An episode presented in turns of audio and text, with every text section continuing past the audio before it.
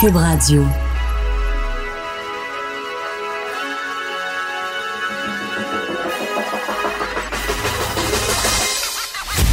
Jonathan Trudeau. Joe, Trudeau et Maude Boutet. Franchement dit. Cube, Cube Radio.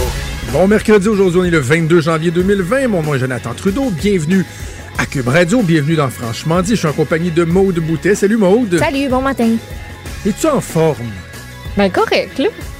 Pas plus. Ah, je- juste correct. Ça va, tu sais. Tout va Juste bien. correct. Ben Ah, ouais. les, les températures Mais qui remontent, euh, Ouais, le ça, c'est encourageant, c'est le fun. nous. Ouais, ouais, ouais. Hey, moi, hier, là, je filais tellement bien hier après-midi, là. Euh, euh, je, je sais pas, peut- peut-être euh, as-tu déjà eu l'occasion de, de prendre la plume pour euh, donner tes opinions, peut-être tu le feras éventuellement. Mais il y a quelque chose de jouissif à avoir en tête des mots. Sais, en même temps, je dis ça, c'est Hein? comme si je manquais de tribune pour m'exprimer. J'ai deux heures de radio à tous les jours, j'ai la télé. Mais Oh, télé. hier, j'avais fait euh, mon commentaire éditorial sur euh, la FAE qui, au moment où on se parlait, avait investi les, euh, les locaux du euh, Mhm. bureau de comté de Jean-François Roberge. Mais on dirait que c'était comme pas assez. Je m'étais pas fait assez plaisir dans mon commentaire éditorial. Et là, toute la journée, j'avais hâte d'écrire la chronique que j'ai publiée dans le journal ce matin. Mhm. Parce qu'elle écrit, tu sais, des fois, il y a des gens qui me posent des questions sur, tu sais, qui me disent, Hey, qu'est-ce que t'aimes le mieux? Tu sais, C'est-tu la télé, c'est-tu la radio, c'est-tu le journal? Euh, et entre nous, je dis toujours que mon, mon premier médium, c'est la radio. Tu sais, ce qui me fait le plus, plus, plus vibrer, c'est la radio. Ce qui veut pas dire que j'adore pas la télé. La télé est un petit peu plus difficile à apprivoiser parce que c'est plus formaté.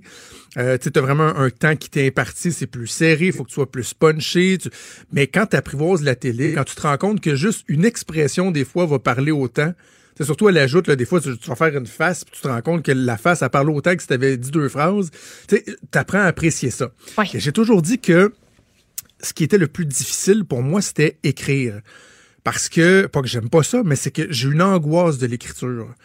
Sais, dans la journée, je vais toujours me dire, OK, là, là j'ai- j'écris sur quoi, là? Hey, j'écris sur quoi? J'ai- Tout d'un coup que j'ai rien à dire. Tout d'un coup, bizarrement, alors qu'un micro, tu l'ouvres, puis tu sais. t'as un nombre de euh, mots à faire. Pas. Exactement. J'imagine aussi, tu te dis, bon, là, il faut que ça dure, faut que je me sois- choisisse un sujet, il faut que ça dure assez longtemps, faut que j'aie assez de choses à dire, mais pas trop, parce que là, j'ai j'ai quand même un espace restreint. Aussi, j'en ai pas à dire, je vais-tu. euh, Exactement. Sauf que, tu sais, dans les avantages de l'écrit, il y a le poids des mots. Tu sais, des, des- un, un style, une expression, une façon de construire une phrase. Oui, tu peux le faire à la radio ou à la télé des fois, mais je veux pas, ça passe vite. Tu sais, tu dis un mot, puis il.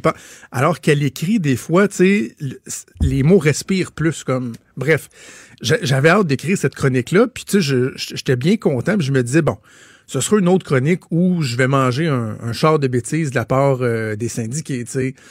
On s'y attend. C'est pas la première fois que je, je fais part de mes réserves par rapport à certaines techniques syndicales.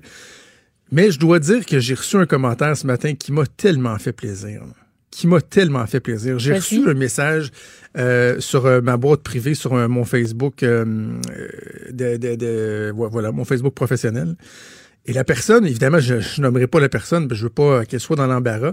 mais Je vais te lire une partie de son courriel. Il dit Bon matin, Jonathan. Je suis conseiller syndical depuis 2010. Et là, moi, je lis la première phrase, puis je me dis Ah là, tu sais, je vais sûrement me faire dire Tu me déçois tellement matin, euh, je t'écoutais, mais je t'écouterai plus, euh, blablabla. Je suis conseiller syndical depuis 2010. Je t'ai écouté hier et j'ai pris connaissance de ton édito de ce matin concernant les façons de faire archaïques des syndicats. Je dois bien t'avouer que tu es carrément de- dedans. Tu es carrément dedans.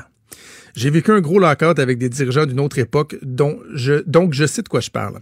À chaque fois que j'avais une suggestion qui sortait des façons de faire ancestrales, on me répondait ça marche pas de même ou ben c'est un signe de faiblesse. Autrement dit, toi le jeune, ferme-toi, nous on sait comment ça marche. Maintenant, l'ancienne garde est toute partie et là je peux mettre de l'avant mes idées en toute liberté. Jamais nous avons eu de bonnes relations de travail comme maintenant. Pas pire. Bravo, il y a de l'espoir. Il y a de l'espoir. J'ai envie de dire euh, euh, aux enseignants, enseignantes notamment qui nous écoutent, puis j'en glisse un mot à Richard tantôt, je, je le sais, là, juste dans les activités euh, sociales qu'on a avec les enfants, des parents d'amis qui ont, tu que ce sont des enseignants, des enseignantes, on a des amis enseignants, enseignantes, puis ils vont probablement s'être sentis heurtés, comme la fois où j'avais écrit les enseignants plaignards, mais chronique dans laquelle je disais essentiellement que le problème, c'était pas les enseignants, c'était les gens qui les représentaient, c'était les syndicats. C'est pas, pas après vous que j'en ai. on le dit autant comme autant, on le sait que vous avez une réalité qui est tout sauf évidente. Sauf que les gens qui vous représentent, les gens qui essaient de faire valoir vos points, de faire avancer votre cause, ils le font tout croche. Tu sais, je regardais les images, j'ai dit, tu avec leur truc hier dans le local, là? Ah, Ouais. nous autres, on a que- Avec leur occupation pacifique, comme si ça existait une occupation pacifique, ça n'existe pas. Bref, je trouve ça absolument gênant. Ils sont, sont assez tranquilles ce matin de la FAE. Là. Oui, quand même. Ouais, ouais, je sais pas. Peut-être. euh, Est-ce que quelqu'un s'est rendu compte que c'était complètement stupide euh, comme façon de faire? Bref, euh, j'ai hâte de voir comment la FAE va se gouverner au cours des euh, prochains jours, prochaines semaines. Mais félicitations à ce conseiller syndical-là. Je suis certain qu'il y en a d'autres comme lui qui veulent faire les choses autrement. Évidemment, ce qui a fait beaucoup jaser hier, ça a été le, ben, je dis le retrait. Sa candidature n'était pas officielle, mais ça a été l'annonce euh, de Jean Charest, le fait qu'il n'ira pas à la course à la chefferie du Parti conservateur. Et ce sera l'objet de mon commentaire éditorial. L'édito de Trudeau. L'édito de Trudeau. Ah, certains diront que c'était prévisible finalement peut-être le- le- cette annonce de Jean Charest, l'effet qu'il ne sera pas candidat euh, dans le cadre de la course à la chefferie du Parti conservateur. Évidemment, je lève mon chapeau au collègue Mario Dumont qui l'a dit et il a raison. Il est probablement un des seuls, sinon le seul, dans les analyses politiques à avoir dit dès le début que ça tenait pas la route. Mario a peut-être eu raison. Sa prédiction a peut-être été la bonne, mais faut pas sous-estimer euh, l'authenticité de la démarche de, de Jean Charest. Jean Charest voulait vraiment aller compléter ce rêve inachevé, mais je pense que de plus en plus, ça devenait prévisible que il n'y avait pas de voie de passage pour Jean Charest. Il n'y avait aucune voie de passage et je pense qu'il y a trois éléments qu'on doit euh, garder en tête, trois éléments qui étaient récents, hein, parce que oublions pas que lorsqu'il a annoncé qu'il était en réflexion avant Noël, moi j'avais parlé avec des gens de son entourage et ils étaient très très très satisfaits de la réponse. Les gens qui disaient ouais ben écoutez Jean Charest qu'on l'aime ou qu'on l'aime pas, c'est un politicien redoutable, euh, pourrait peut-être amener un vent de fraîcheur au Parti conservateur en ramenant ce courant progressiste qui est disparu euh, pendant l'ère Harper.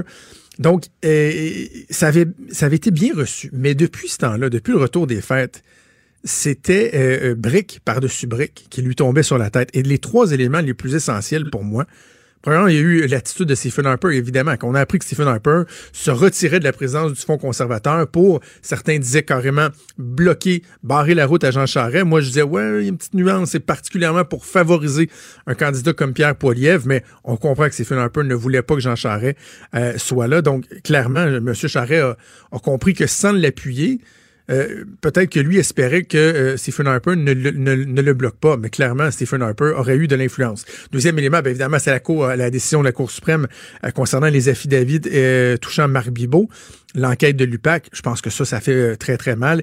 Et le troisième élément, on en a peut-être peu parlé, mais c'est le fameux comité d'investiture du Parti conservateur euh, du Canada qui aurait eu droit de vie ou de mort sur la candidature de Jean Charest. On, fameux formulaire, souvenez-vous, euh, faites-vous l'objet d'une enquête criminelle, avez-vous un casier criminel? Bon, et là, les gens du comité nous avaient dit, ben, écoutez, il n'y a pas d'absolu, ce sera au cas par cas, ce sera au mérite qu'on va évaluer. J'ai l'impression que Jean Charest était peut-être à la recherche de signaux émanant de ce comité-là, à l'effet que, ben, vous savez, euh, considérant la candidature, Jean Charest, un ancien premier ministre, etc., probablement qu'on laisserait aller la candidature de M. Charest. Ben non seulement ce signal-là, il n'est pas venu, mais en plus de ça, le comité d'investiture a été modifié au cours des derniers jours. Les deux coprésidents de la campagne, M. Nolan et Mme Raitt, Lisa Raitt, l'ancienne ministre, euh, avaient dit, savez-vous quoi, le comité de 7, là, on, va, on va venir se mettre le nez là-dedans, nous autres. On va, on va être devenu un comité de neuf. Bref, tous les signaux étaient soit au jaune ou carrément au rouge pour Jean Charest. Bon, certains se posent des questions quand euh, au justificatif de Jean Charest. Hier, il a nommé trois motifs, bon, disant que les, les courses à la, à la- les, les règles entourant la course à la chefferie étaient trop contraignantes pour un candidat de l'extérieur. A parlé des, euh, des valeurs du parti qui n'étaient plus celles que lui euh, qui l'animait et euh, également, bon, euh, sa volonté de passer du bon temps en famille puis de continuer sa carrière. Vous savez quoi? Tous ces motifs-là sont assurément euh, véridiques. Je pense que Jean Charest a raison. Certains disent, ben oui, mais il savait que le parti euh, avait changé. Mais oui, le savoir, c'est une chose, le voir, c'est une autre. Et je pense qu'il a peut-être constaté au cours des dernières semaines en parlant avec des gens. Mais là où je décroche, c'est quand M. Charest nous dit qu'il n'y a aucune espèce de lien avec l'enquête en cours de l'UPAC, avec les espèces de, nuages avait au-dessus de sa tête, avec la possibilité que ses adversaires dans une course à la chefferie utilisent ça contre lui. Évidemment, évidemment que ça a joué dans la balance. Là. On peut pas nous dire le contraire. Peut-être que M. Charret voulait pas s'avancer sur ce terrain-là. Mais ne serait-ce que l'entrevue d'hier, pour moi, est une démonstration éloquente d'à quel point le chemin aurait été parsemé d'embûches pour Jean Charest. Parce que dans une entrevue où lui voulait parler du Parti conservateur, de son avenir, il n'a pas eu le choix d'aborder encore et encore ces questions-là. Et ça, juste cette entrevue-là nous donnait euh, des indications quant à la teneur d'une éventuelle euh, candidature course à la chefferie impliquant Jean Charest. Ça aurait été très, très, très difficile. Je termine en disant que j'ai mentionné au cours des derniers jours que moi-même, en tant qu'ancien militant libéral et ayant gardé des contacts avec bien des militants libéraux, je sais que euh, bien des gens espéraient avoir des réponses de Jean Charest. Même certains disaient, ben, s'il est dans la course, il n'y aura pas le choix de répondre aux questions, mais au moins, on aura des réponses. Pour la première fois en six ans, Jean Charest a apporté certaines réponses hier quant aux allégations faites sur sa personne, sur le financement du Parti libéral du Québec. Est-ce que j'ai été satisfait? Hmm. Hmm. Difficile de ne pas rester un peu sur son appétit. Difficile de ne pas rester un peu sur son appétit parce que même si moi, je n'ai jamais prétendu que Jean Charest lui-même directement avait quelque chose à se reprocher, je lui donne le bénéfice du doute. C'est un homme que je respecte énormément. Ça a été mon patron, une personne que j'apprécie. J'aurais quand même moins aimé entendre l'ancien chef du Parti libéral du Québec reconnaître ce qui nous semble être une évidence, c'est-à-dire qu'il y a eu des, lacunes dans le financement du parti. On peut toujours dire que c'était pas sa responsabilité, qu'il avait pas le nez là-dedans et qu'il ne peut pas euh, se porter garant de tous les gestes posés par qui que ce soit. Mais il n'y a eu aucune espèce d'aveu, bon, ce n'est peut-être que de dire que, ah oui, ben, on a resserré certains éléments. Mais quand on pense, par exemple, à Marc Bibot, ben, je comprends que les affidavits, des fois, il peut y avoir des choses qui sont pas prouvées, mais la question que j'arrête pas de me poser, c'est pourquoi tant de chefs d'entreprise iraient remplir des enquêteurs de l'UPAC, leur dire des faussetés qui, qui sont loin de les mettre en valeur. Quand ces gens-là vont dire, ouais, vous savez quoi, nous, on, on cède un espèce de, de chantage, on, euh, euh, euh, on, donnait de l'argent à un parti en espérant avoir des contrats en retour, parce qu'en plus, il y avait une personne, un financier, qui nous disait, oui, si tu donnes de l'argent, tu auras plus de, chances d'avoir de contrats je, comprends qu'il y a une amitié qui lie Marc Bibot et Jean Charest, mais en même temps, moi, je, reste un petit peu déçu, un peu amer de ce renouvellement de l'amitié, de la confiance que Jean Charest a témoigné envers Marc Bibot. Bref, Jean Charest ne fera pas de retour en, politique. Il s'est défendu euh, avec aplomb, on doit dire, s'est défendu avec aplomb. Et on peut le comprendre, sur Richard Martin, on a parlé ce matin, on peut le comprendre quand même d'être tanné. Imaginez après six ans, l'UPAC qui ne l'a pas rencontré, il n'y a pas d'accusation, il n'y a pas rien.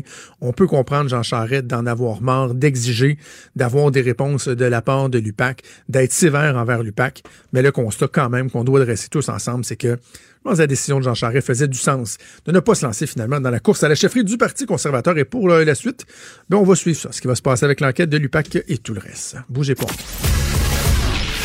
Il est franc et nuancé. Jonathan Trudeau. La politique lui coule dans les veines. Vous écoutez Franchement dit. On accueille de la grande visite dans notre émission ce matin la pétillante Anaïs ah. Gertin-Lacroix, notre chroniqueuse de showbiz à Cube Radio, qui est avec moi au studio. Salut Anaïs. Allô, allô. Comment ça va? ça va très bien. Puis, écoute, je suis tellement content de t'avoir dans notre show. Hier, mon moi, les deux, on, on, trépignait de joie. Bon, ben tout le monde est content. C'est bien fun, ça. Non, mais tu fais tellement une belle job, euh, particulièrement le matin avec Benoît Dutrisac. T'es euh, es comme le, le, petit rayon, le petit rayon de soleil dans le show du matin. Toi, tu as trouvé le code, le code pour faire rire Benoît Dutrisac. Eh hey boy, ben bon, Dieu, merci beaucoup. C'est donc bien gentil, ça. J'espère vous faire rire euh, tout autant. Et on part ça en musique. Euh, Jonathan, Nirvana, tu sais ce que c'est? Ben oui. Hein? Moi, c'est l'homme de ma vie, je tiens à vous le mentionner.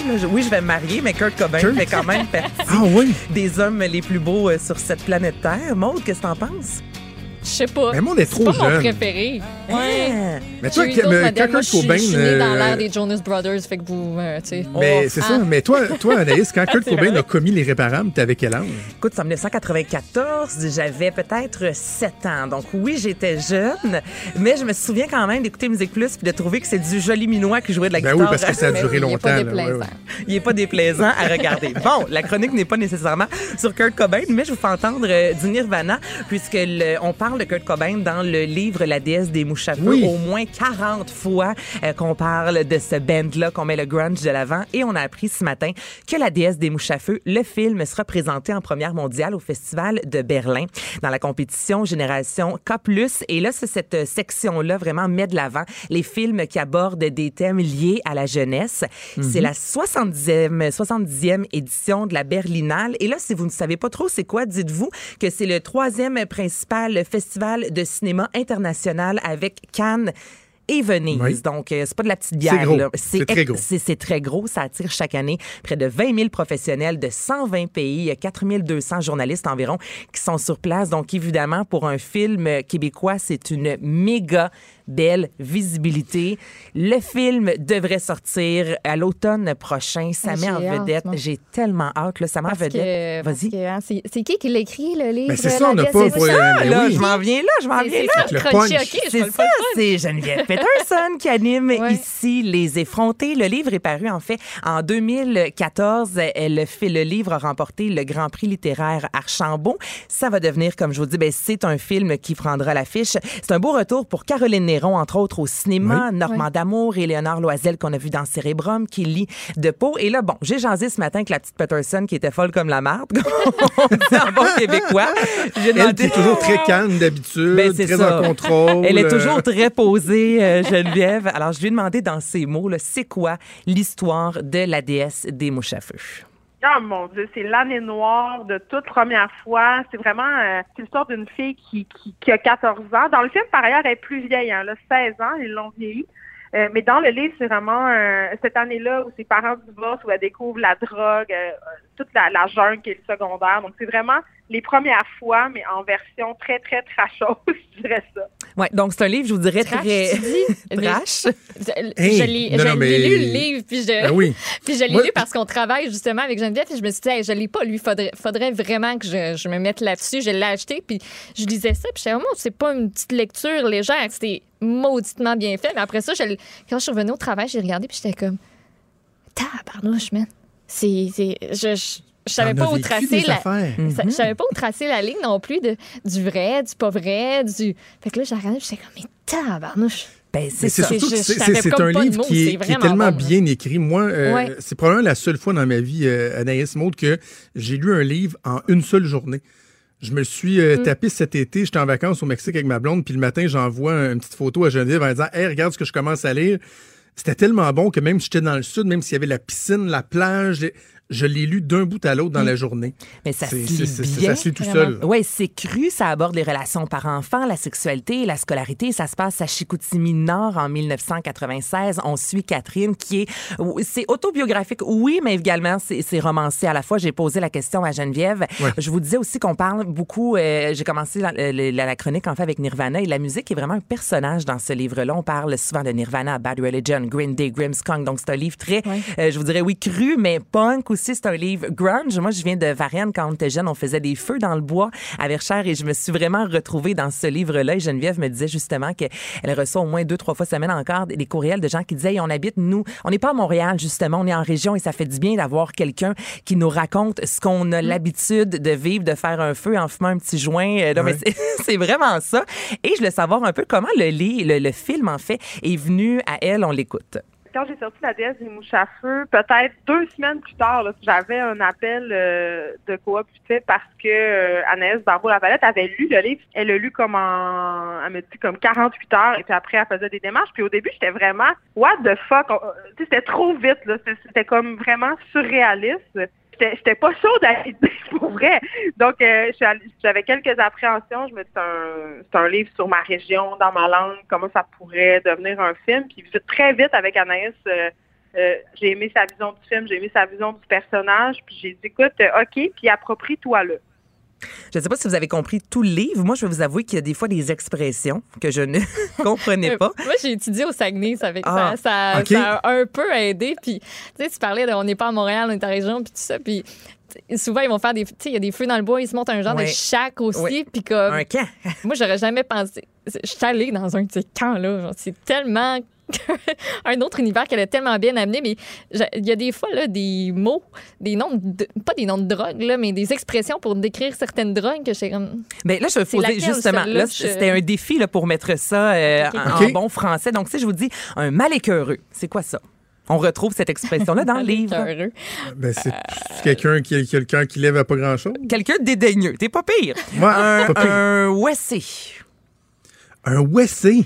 Ah, mais quand on lit dans le contexte du livre, on comprend c'est euh, c'est quoi, c'est ah, c'est par rapport d'où tu viens puis de tes parents, je pense. Pas en ça se- tout. Ça dit des gens qui consomment du PC. des WC. Puis Geneviève disait qu'elle Ah, pensait que ouais. ça venait de l'expression un peu et cette personne-là est à l'ouest comme cette personne-là est très gelée. OK, un, reste, Ah, OK. un restant de crosse. Restant de crosse? Mais, Dis-je sans C'est quoi, rire. ça, semi-croquant ou? Non, ça n'a même pas rapport avec la C'est pas sexualité. quoi? OK, moi aussi je m'en allais là. Ah, que c'est quelqu'un. Attends, non, c'est-tu quelqu'un qui est laid, genre? Non, c'est un- ça pourrait, mais euh, c'est un délinquant, c'est un criminel. Donc ça, je- j'avais jamais entendu cette expression-là, Ah. restant de crosse, ou encore astucé. C'est un quelqu'un qui, est- qui a c'est beaucoup d'astuces. quelqu'un qui est astucieux. C'est quelqu'un, oui, c'est comprendre quelque chose, c'est avoir une bonne idée. Donc ça, c'est des expressions qu'on retrouve dans le livre. Donc évidemment, le, le langage était un, un défi d'adapter ça au cinéma. Et souvent, lorsqu'on a lu le livre, on voit le film par la suite, il y a des comparatifs. Donc je demandais aussi à Geneviève si elle avait une appréhension en lien avec ce, ce film-là. stressais. Ma, ma seule appréhension que j'avais par rapport à l'adaptation de mon livre, c'était la langue. Parce qu'il faut savoir que c'est un livre qui est vraiment écrit dans la langue de, de chez moi, en sangnéen, puis c'est important pour moi de conserver ça. En même temps, comment tu transposes ça au, cinéma? Tu vas pas faire jouer des acteurs l'accent sangnéen, c'est ridicule. Donc, faut que ça soit quand même un slang. Je dois dire que le résultat, euh, j'ai écrit un, long courrier à la Catherine pour dire bravo parce que j'ai l'impression d'entendre ma langue, même si c'est pas la mienne. Donc, on reste très proche du livre. C'est sûr que quand tu adaptes un, livre au cinéma, faut prendre des libertés, faut faire des deuils aussi. On n'entre pas nécessairement au même endroit dans un film que dans un livre. Elle est très bien quand tu adaptes un livre. Selon moi, il faut que ça devienne autre chose, une autre œuvre. C'est la déesse des mouches à feu, c'est l'histoire de la déesse des mouches à feu. Ils ont pris des libertés, mais moi, je, ces libertés-là, je les approuve. Je trouve même que ça apporte un autre euh, point de vue euh, sur l'histoire. J'ai trouvé ça vraiment bien.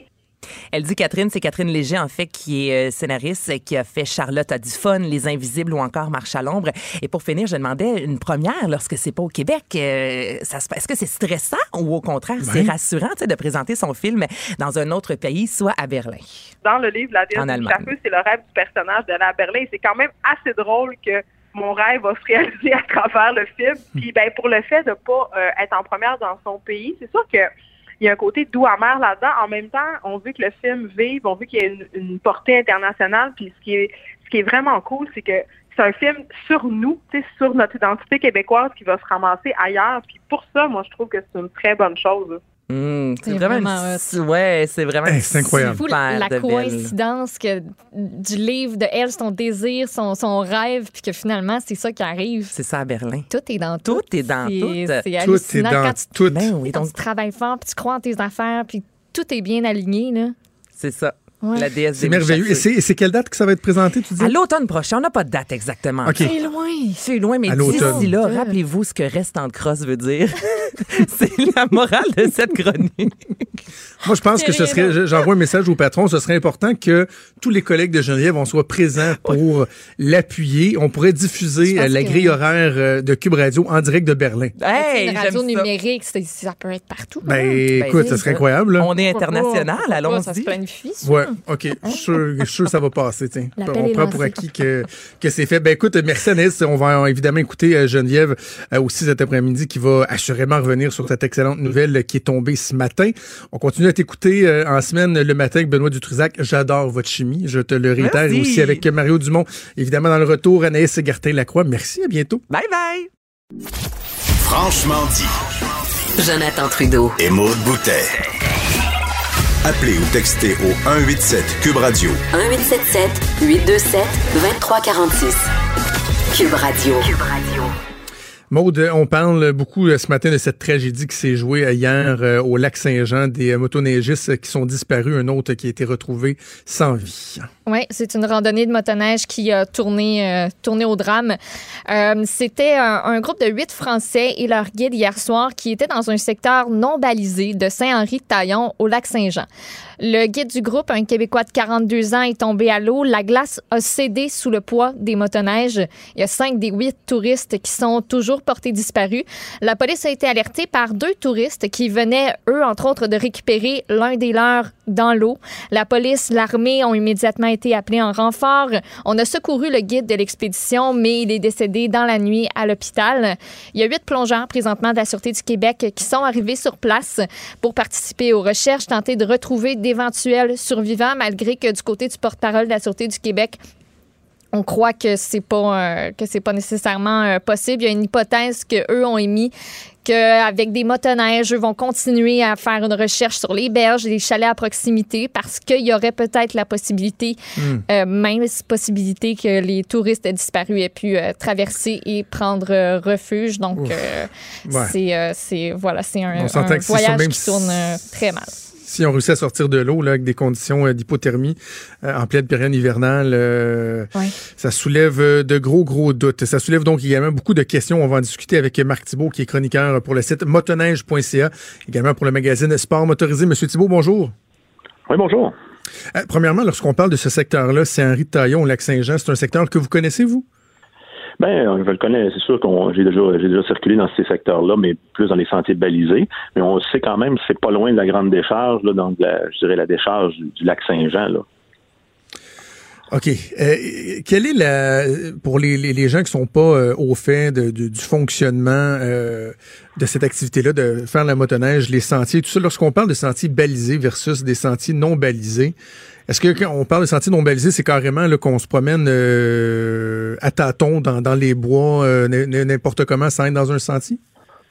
Oui, ben en fait, c'est dire de, parce que la motoneige peut se pratiquer, oui, en sentier, c'est on s'est beaucoup connu, mais aussi, oui, on peut pratiquer la motoneige, euh, on appelle ça hors sentier.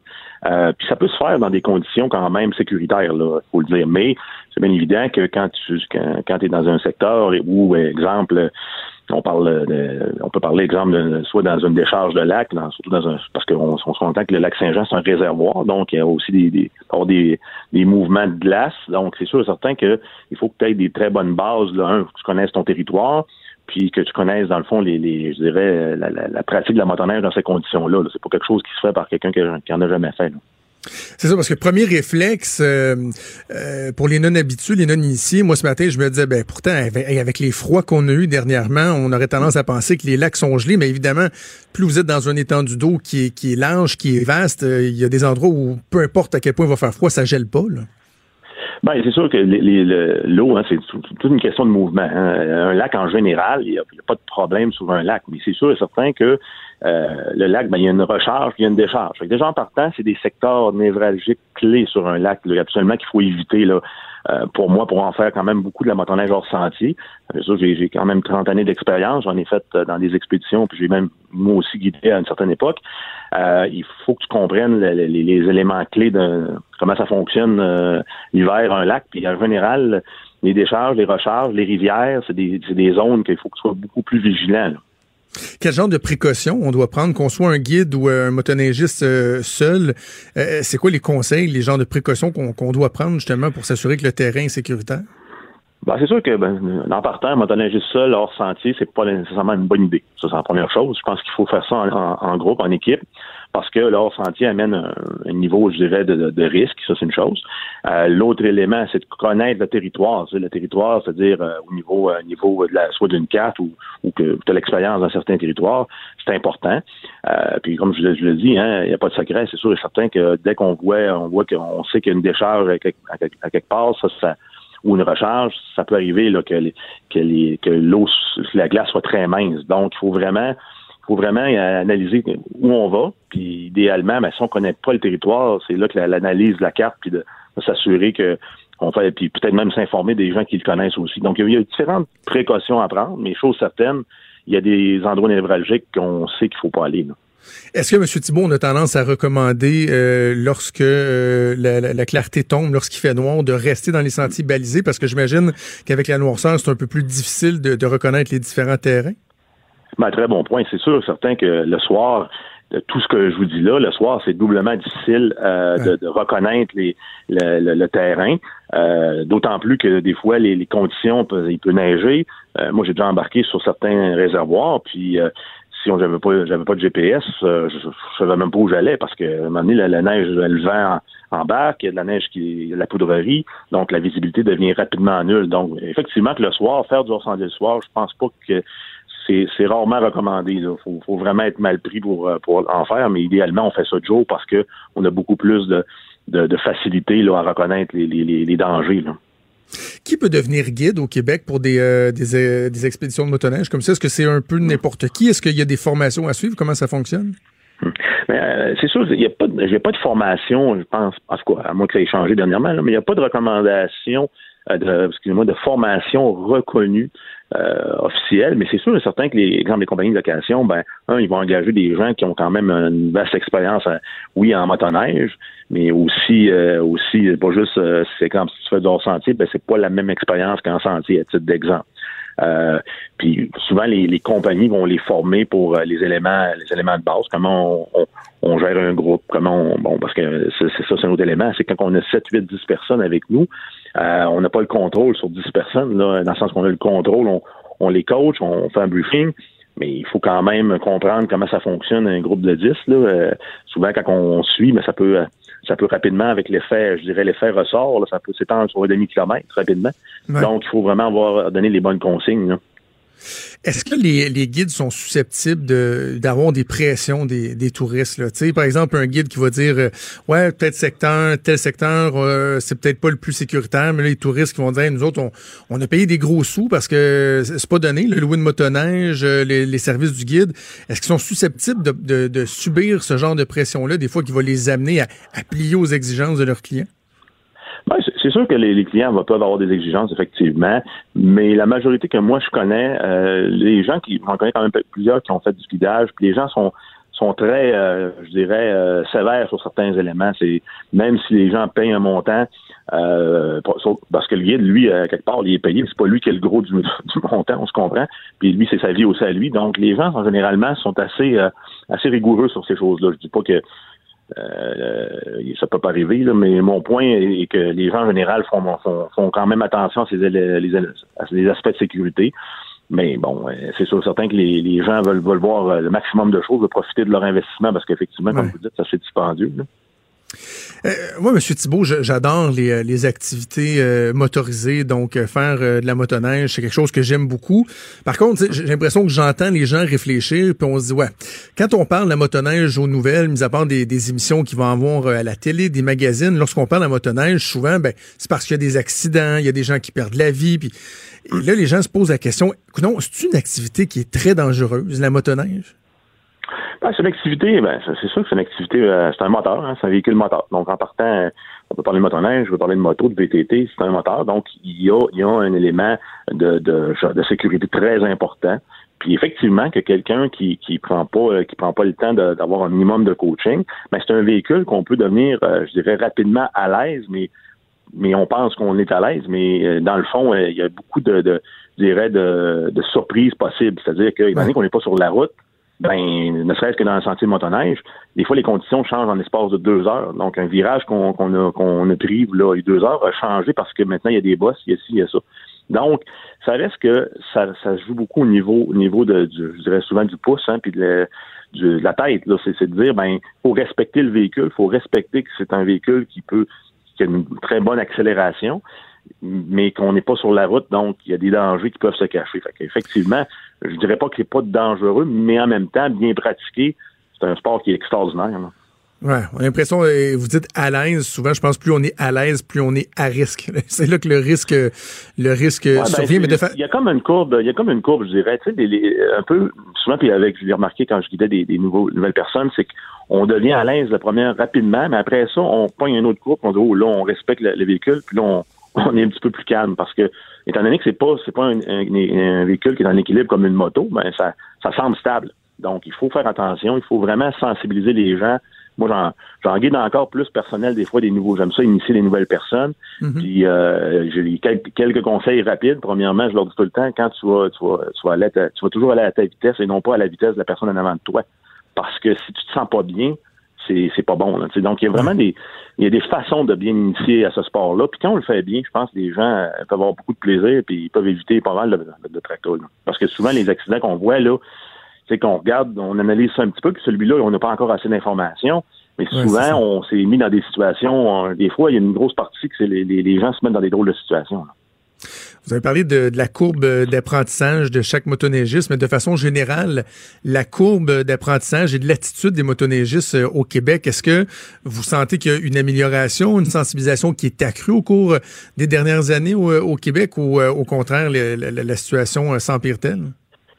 Ben, c'est- sûr que on en bon, c'est sûr que les Québécois euh, ont plus ont plus l'habitude, puis en, en même temps, être sur un, sur un lac gelé, faut pas oublier que pour un, un Européen, euh, c'est en plus de faire de la motoneige, le concept du lac gelé, puis ce que je vous ai dit tantôt, la décharge, la recharge, eux autres, ils ont pas ce- ces, ces notions-là. Hein. Fait qu'il y a plusieurs notions là. Euh, Donc, quand on regarde du côté euh, européen, c'est sûr et certain que moi, je, c'est là qu'il y a peut-être une préoccupation. Donc, du côté québécois, les, les gens en général, je pense que les gens sont de plus en plus sensibilisés à différents éléments de sécurité, puis aussi euh, au niveau des, des, des droits de passage, il y a, plein d'éléments là que. Fait que moi, je pense, je pense pas qu'on se détériore. Maintenant, c'est sûr et certain que euh, un véhicule, il va y arriver des, malheureusement, il va y arriver des incidents. C'est, on essaie d'en, en fait, on essaie d'en avoir le moins possible. là. Ben, Marc Thibault, donc chroniqueur pour le site motoneige.ca pour le magazine Sport Motorisé. Merci d'avoir pris le temps de nous parler aujourd'hui. Merci. Euh, et Maude, si tu veux bien, juste au moment où on se parle, je vois qu'il y a la ministre André Laforêt qui euh, prend la parole à l'Assemblée nationale, celle qui remplace Geneviève Guilbeault à titre Oui. de ministre de la Sécurité publique. Elle réagit donc à ces événements-là. aux familles des victimes. Euh, immédiatement, j'offre mes euh, pensées à toutes les familles qui sont impliquées avec les motoneigistes de notre qui ont pratiqué la motoneige dans ma région.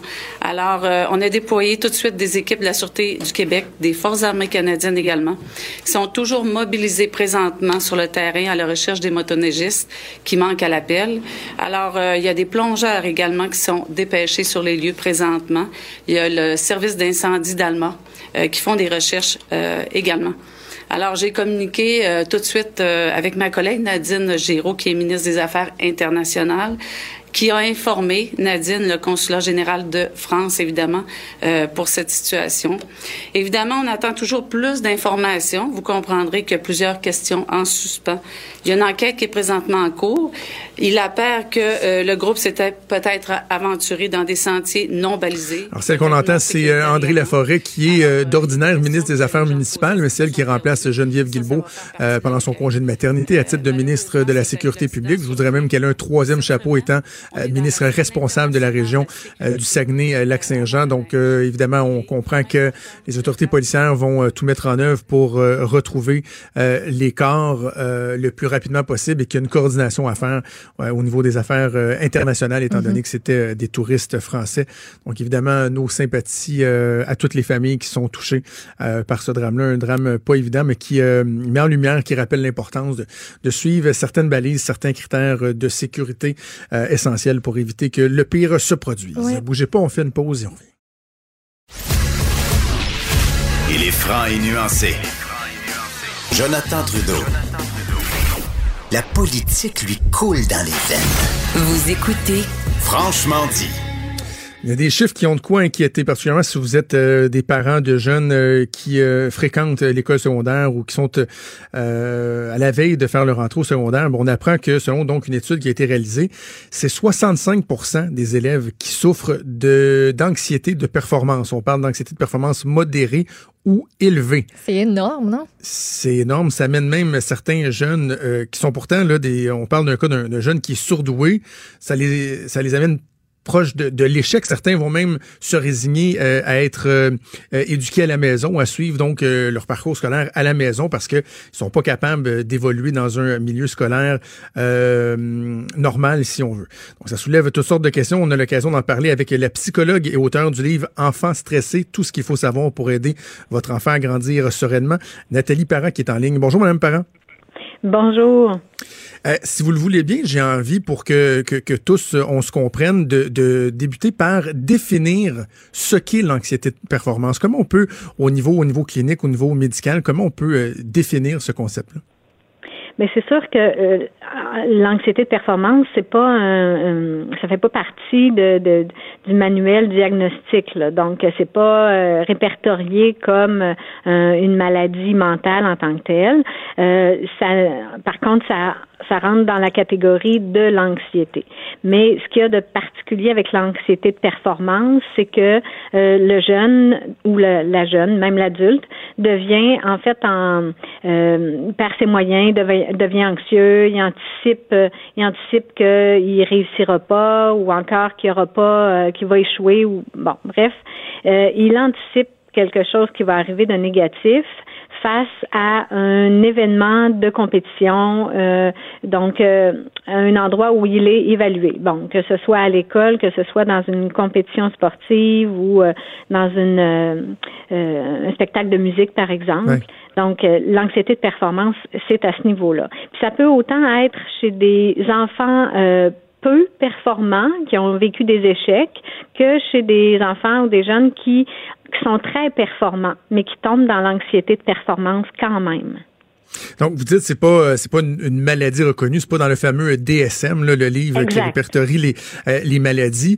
Euh, est-ce qu'il y a un aspect normal à l'anxiété de performance? Tu sais, des, des, fois, on va parler du stress, par exemple, ou, ou d'une certaine anxiété. On dit, ben, c'est normal dans certaines situations de, de ressentir un peu de stress, un peu d'anxiété. Donc, est-ce qu'il y a des niveaux qui sont, je dirais, acceptables lorsqu'on parle d'anxiété de performance?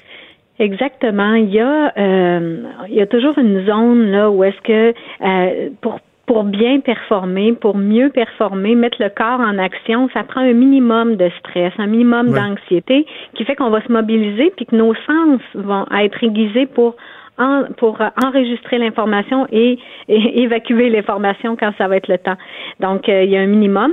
Trop d'anxiété peut nous faire perdre les moyens, puis pas assez, ben ça nous mobilisera pas, puis ça se peut qu'on performe pas autant justement. Donc, il y a une zone, puis c'est normal. Il faut, ça en prend du stress et de l'anxiété. Mm. OK. Mais est-ce que vous, ben, par exemple, dans votre pratique, puis bon, vous avez même écrit un livre sur, euh, sur les enfants stressés, est-ce que vraiment on, constate que ces années-ci, la situation s'empire euh, pour nos jeunes? Mais c'est vrai qu'on en entend de plus en plus parler, puis les chiffres sont à la hausse euh, face à l'anxiété. Sauf que euh, moi, je pense que ce qu'il faut comprendre, c'est tout un contexte de société dans, la, dans lequel on est là. Euh, mhm. Le contexte étant que euh, faut les préparer les jeunes. Hein? Plus on va les couver, moins ça va les aider. Donc, il faut les aider à gérer leurs émotions, à gérer qu'est-ce qu'est-ce qu'ils vivent et affronter le stress comme étant un défi.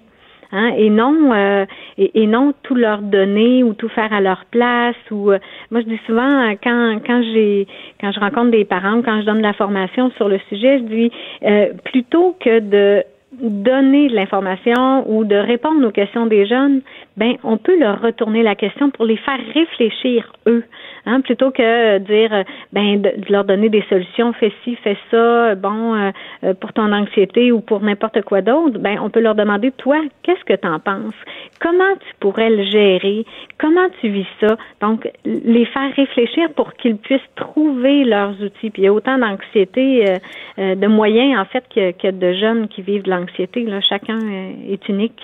Est-ce qu'une des pires choses à faire, Madame Parent, ce serait pas de réprimer? Ce sentiment-là auprès de nos enfants, de leur dire ben non, ben non, t'es pas stressé, l'arrête, ça va mm-hmm. passer. Ou j'imagine que de ne pas adresser la situation, de ne pas essayer d'outiller l'enfant, euh, même à la limite de le chicaner, de dire ben voyons donc pourquoi t'es stressé comme ça? C'est ouais. ce qu'il y a de pire à faire. Ben c'est quand même une tendance. Hein? Euh, on, on veut pas voir les enfants souffrir, surtout nos enfants. Donc on, on peut avoir tendance à banaliser puis dire ben non ben non tu vas voir ça va bien aller. Mais ça ça donne rien. Hein? Euh, ce que ça laisse aux jeunes, c'est qu'ils se sentent tout seuls là-dedans. Ils ne se sentent pas entendus. Alors, si on prend juste la peine de, vérifier, euh, oui, ça te stresse, bon, ça se peut que ça te stresse. Comment ça te stresse? Qu'est-ce qui te vient? C'est quoi les pensées? Parce que avec le stress puis l'anxiété, il vient toutes sortes de pensées qui sont euh, souvent pas rationnelles, puis le jeune reste pris avec ça. Donc, aussi bien les aborder puis les voir, les, les, les pensées. Puis on les écoute, puis euh, on, on va les accompagner là-dedans. Mais juste d'être entendu, puis de savoir qu'il y en a d'autres qui existent, qui vivent ça aussi, déjà, ça peut les aider.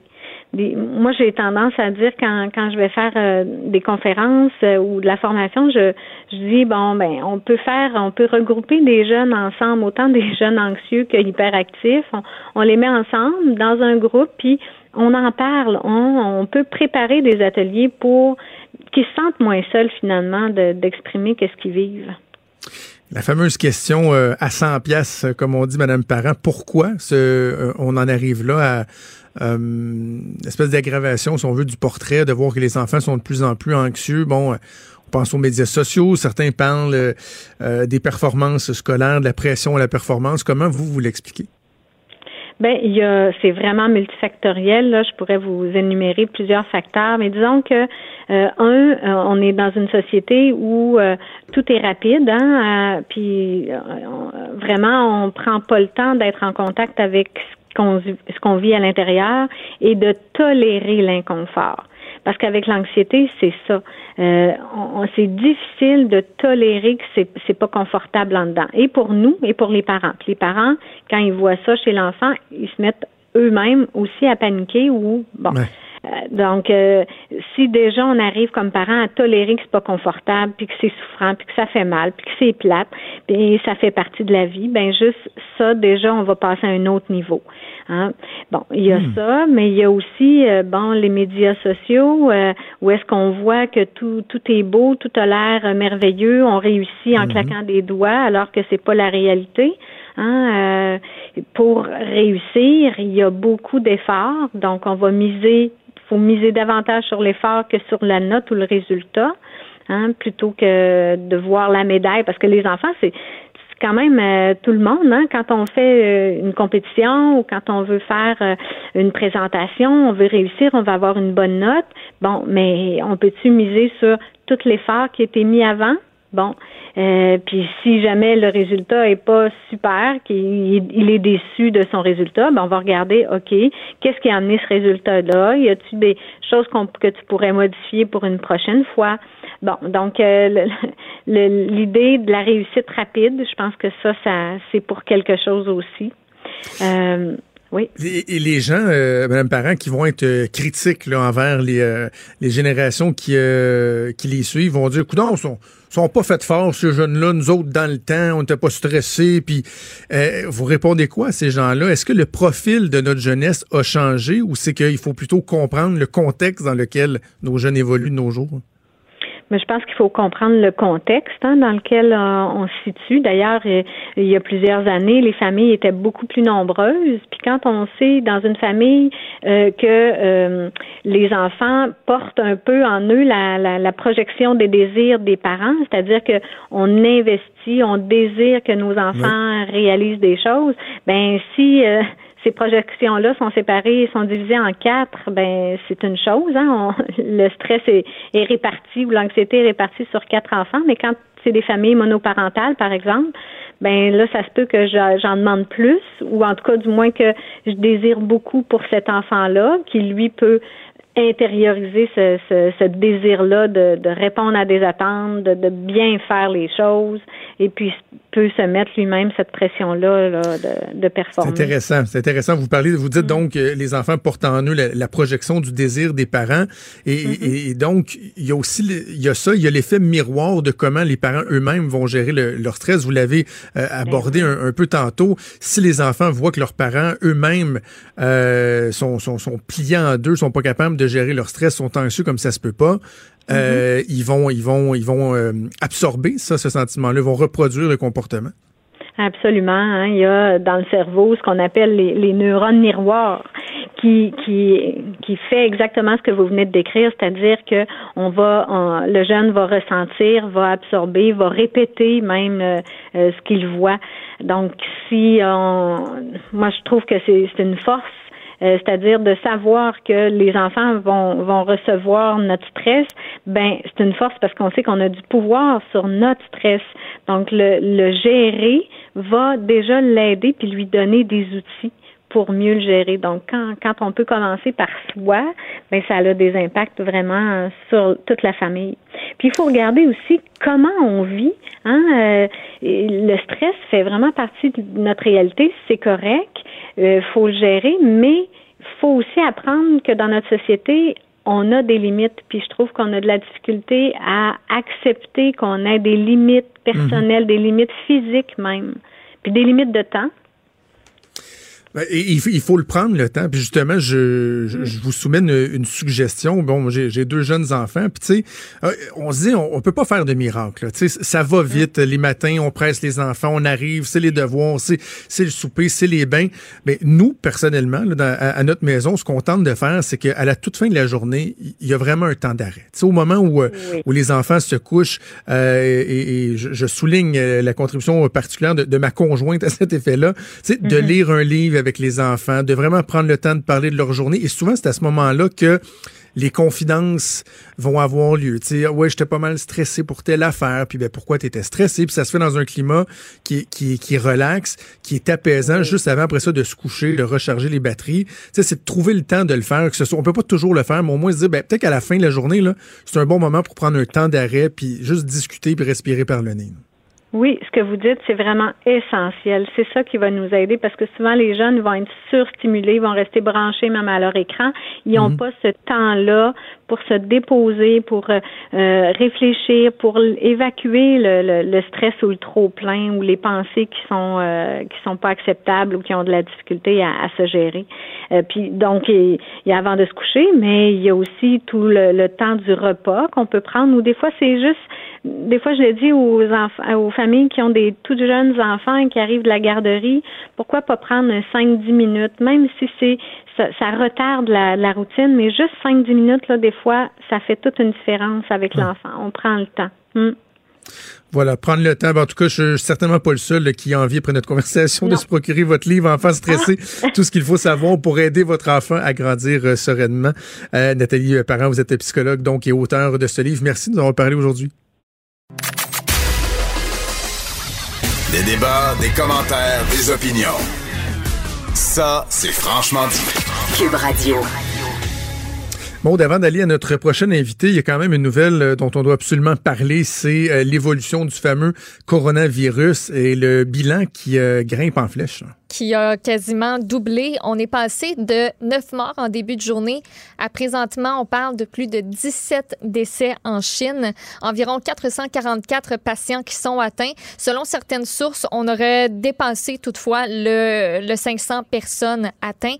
Le virus qui a aussi été détecté à Taïwan, au Japon, en Thaïlande, en Corée du Sud, ça on le savait déjà. Hier, on a déclaré un nouveau cas aux États-Unis, donc un homme d'une trentaine d'années qui est originaire euh, de Wuhan, la place d'où tout est parti. Lui réside près de Seattle. Il est arrivé le 15 janvier. Pas de fièvre à l'aéroport, mais euh, ça s'est euh, donc euh, développé. On dit qu'il va bien, mais reste sous observation. Et dans les derniers instants, on, on apprend que du côté du Mexique, on aurait aussi quelqu'un qui est sous observation. Donc, le président qui en a fait l'annonce.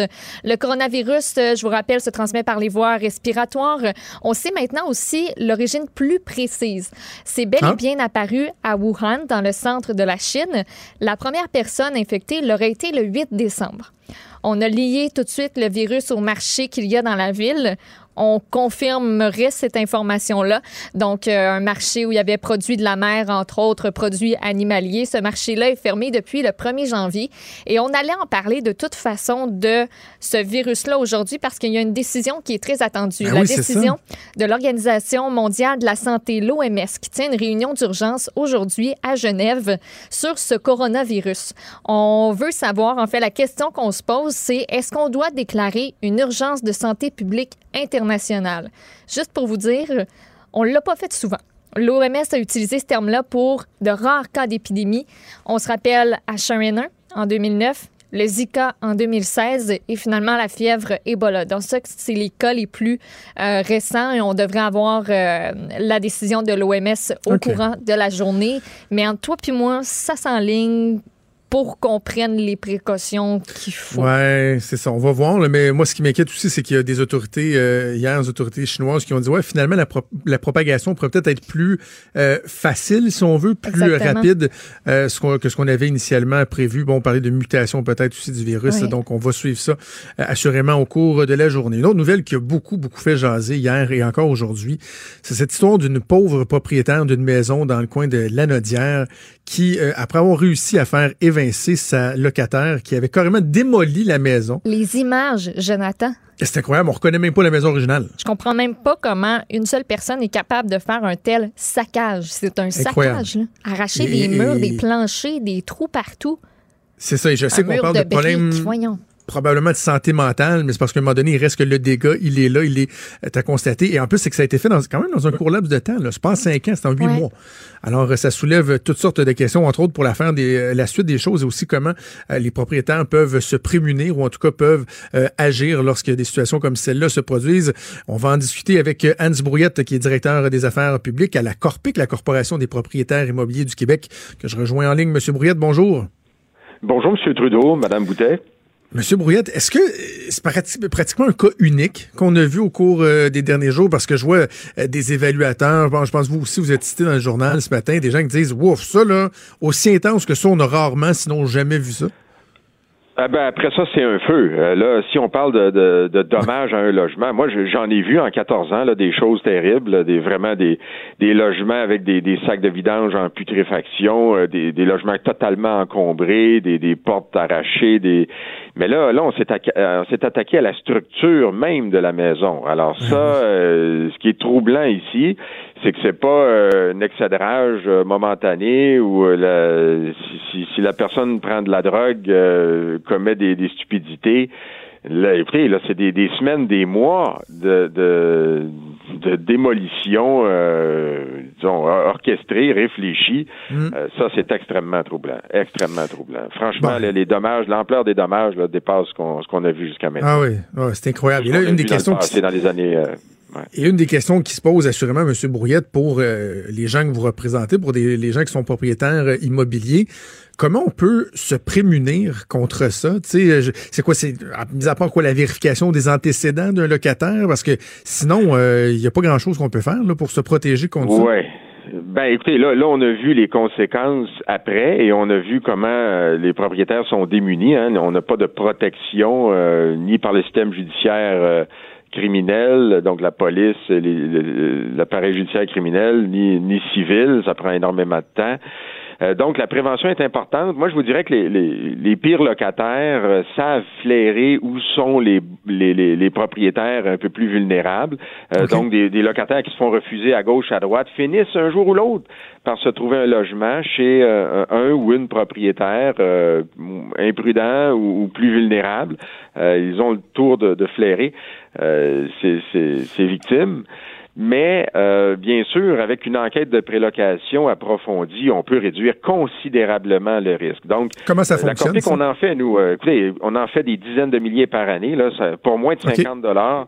Euh, on, on vérifie bien sûr le dossier de crédit, mais c'est c'est insuffisant. Là. Certains n'ont pas de crédit ou, ou un- ont pas de tâche au crédit, mais ont des comportements à problème. On va vérifier, par exemple, le propriétaire actuel et le précédent, parce que le propriétaire actuel peut peut-être vouloir se débarrasser de, la- de la locataire, mais donc les propriétaires euh, précédents. Et on va aussi vérifier euh, que les, les, les noms et les téléphones fournis par euh, le, le ou la candidate locataire euh, sont pas des numéros d'amis euh, qui vont euh, répondre là, Ben oui. euh, de façon complaisante. On veut vérifier vraiment s'il s'agit bien du propriétaire. On va vérifier les dossiers euh, dans, au palais de justice, criminel, civil, régie du logement. On a des équipes dans les, les palais de justice pour faire ces recherches-là qui sont beaucoup plus poussées que celles qu'on pourrait faire sur Internet.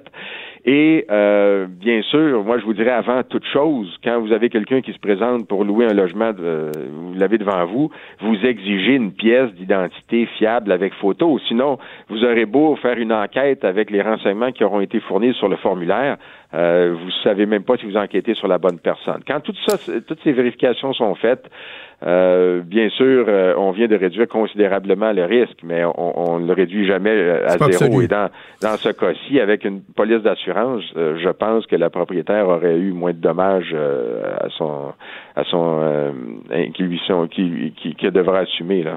Et on va y venir aux, assurances, mais avant, juste sur, euh, sur ces vérifications-là, parce que je dis toujours qu'on parle tout le temps des, droits des locataires, mais on parle rarement des, obligations des locataires et des droits des propriétaires. Est-ce qu'un un, un, locataire éventuel a l'obligation, au sens de la loi, de divulguer, toutes les informations qui sont demandées? Est-ce qu'une personne peut facilement omettre de mettre le nom d'un ancien propriétaire parce que, bon, ils savent que cette personne-là n'aura pas nécessairement des bons mots euh, à leur égard ou légalement, ils ont l'obligation de fournir ces renseignements-là? Ben, ce, qu'on voit dans le logement, on le voit aussi pour les emplois. Euh, quand les gens ont des choses euh, à cacher, c'est évident qu'elles, ou dont, elles ne sont pas fières, elles vont pas fournir cette information-là. Il y a des gens transparents, mais les, les pires cas, bien sûr, c'est, c'est caché.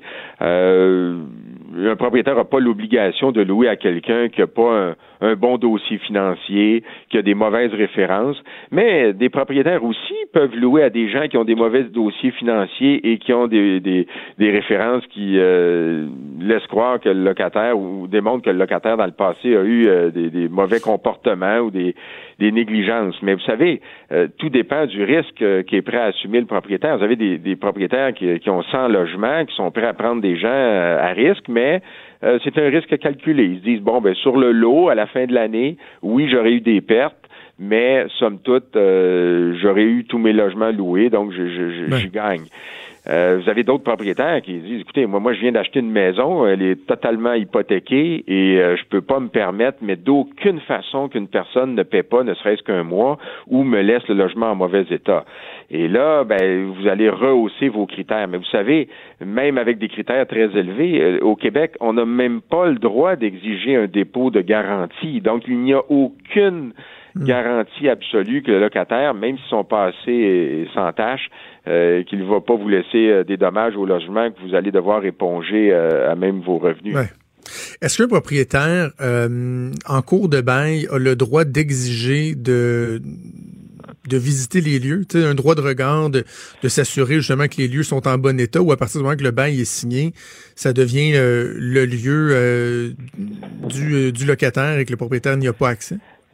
C'est non seulement un droit, mais moi je vous dirais que ça, devrait être une obligation quand on, est propriétaire. Euh, on devrait s'obliger soi-même à faire une visite au moins une fois par mhm. année, et plus dans des cas où on, sent bien qu'il peut y avoir une situation à risque.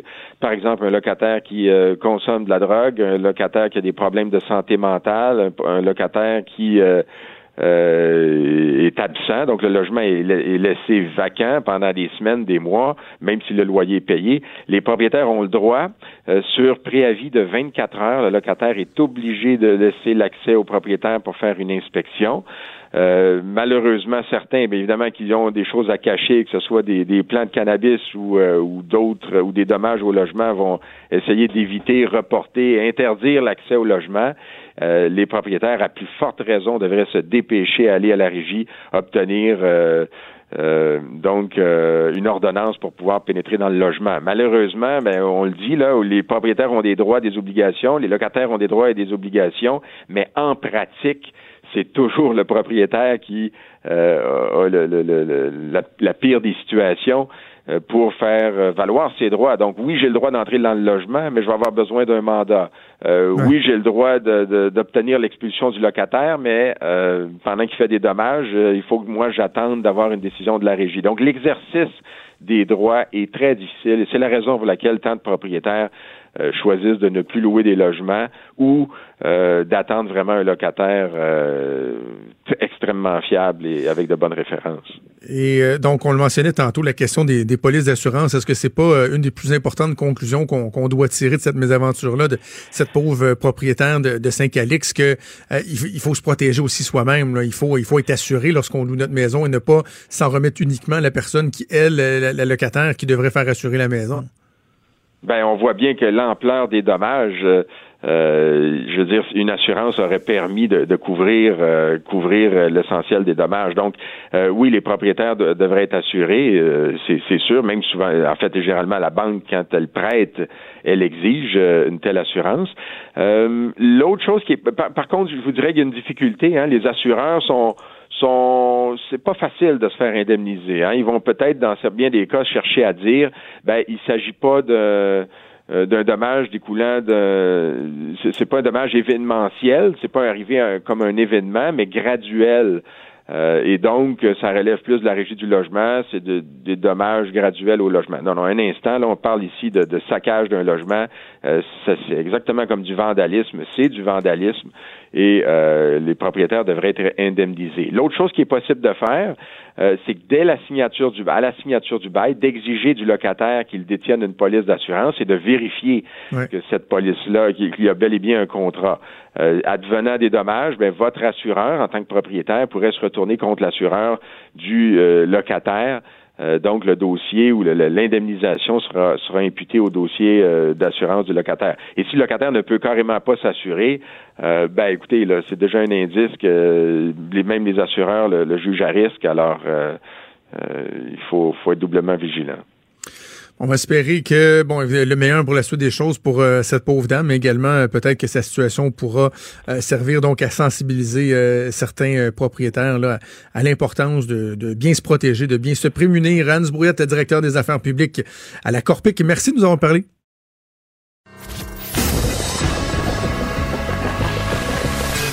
Franchement dit. Appelez ou textez au 187 Cube Radio 1877 827 2346.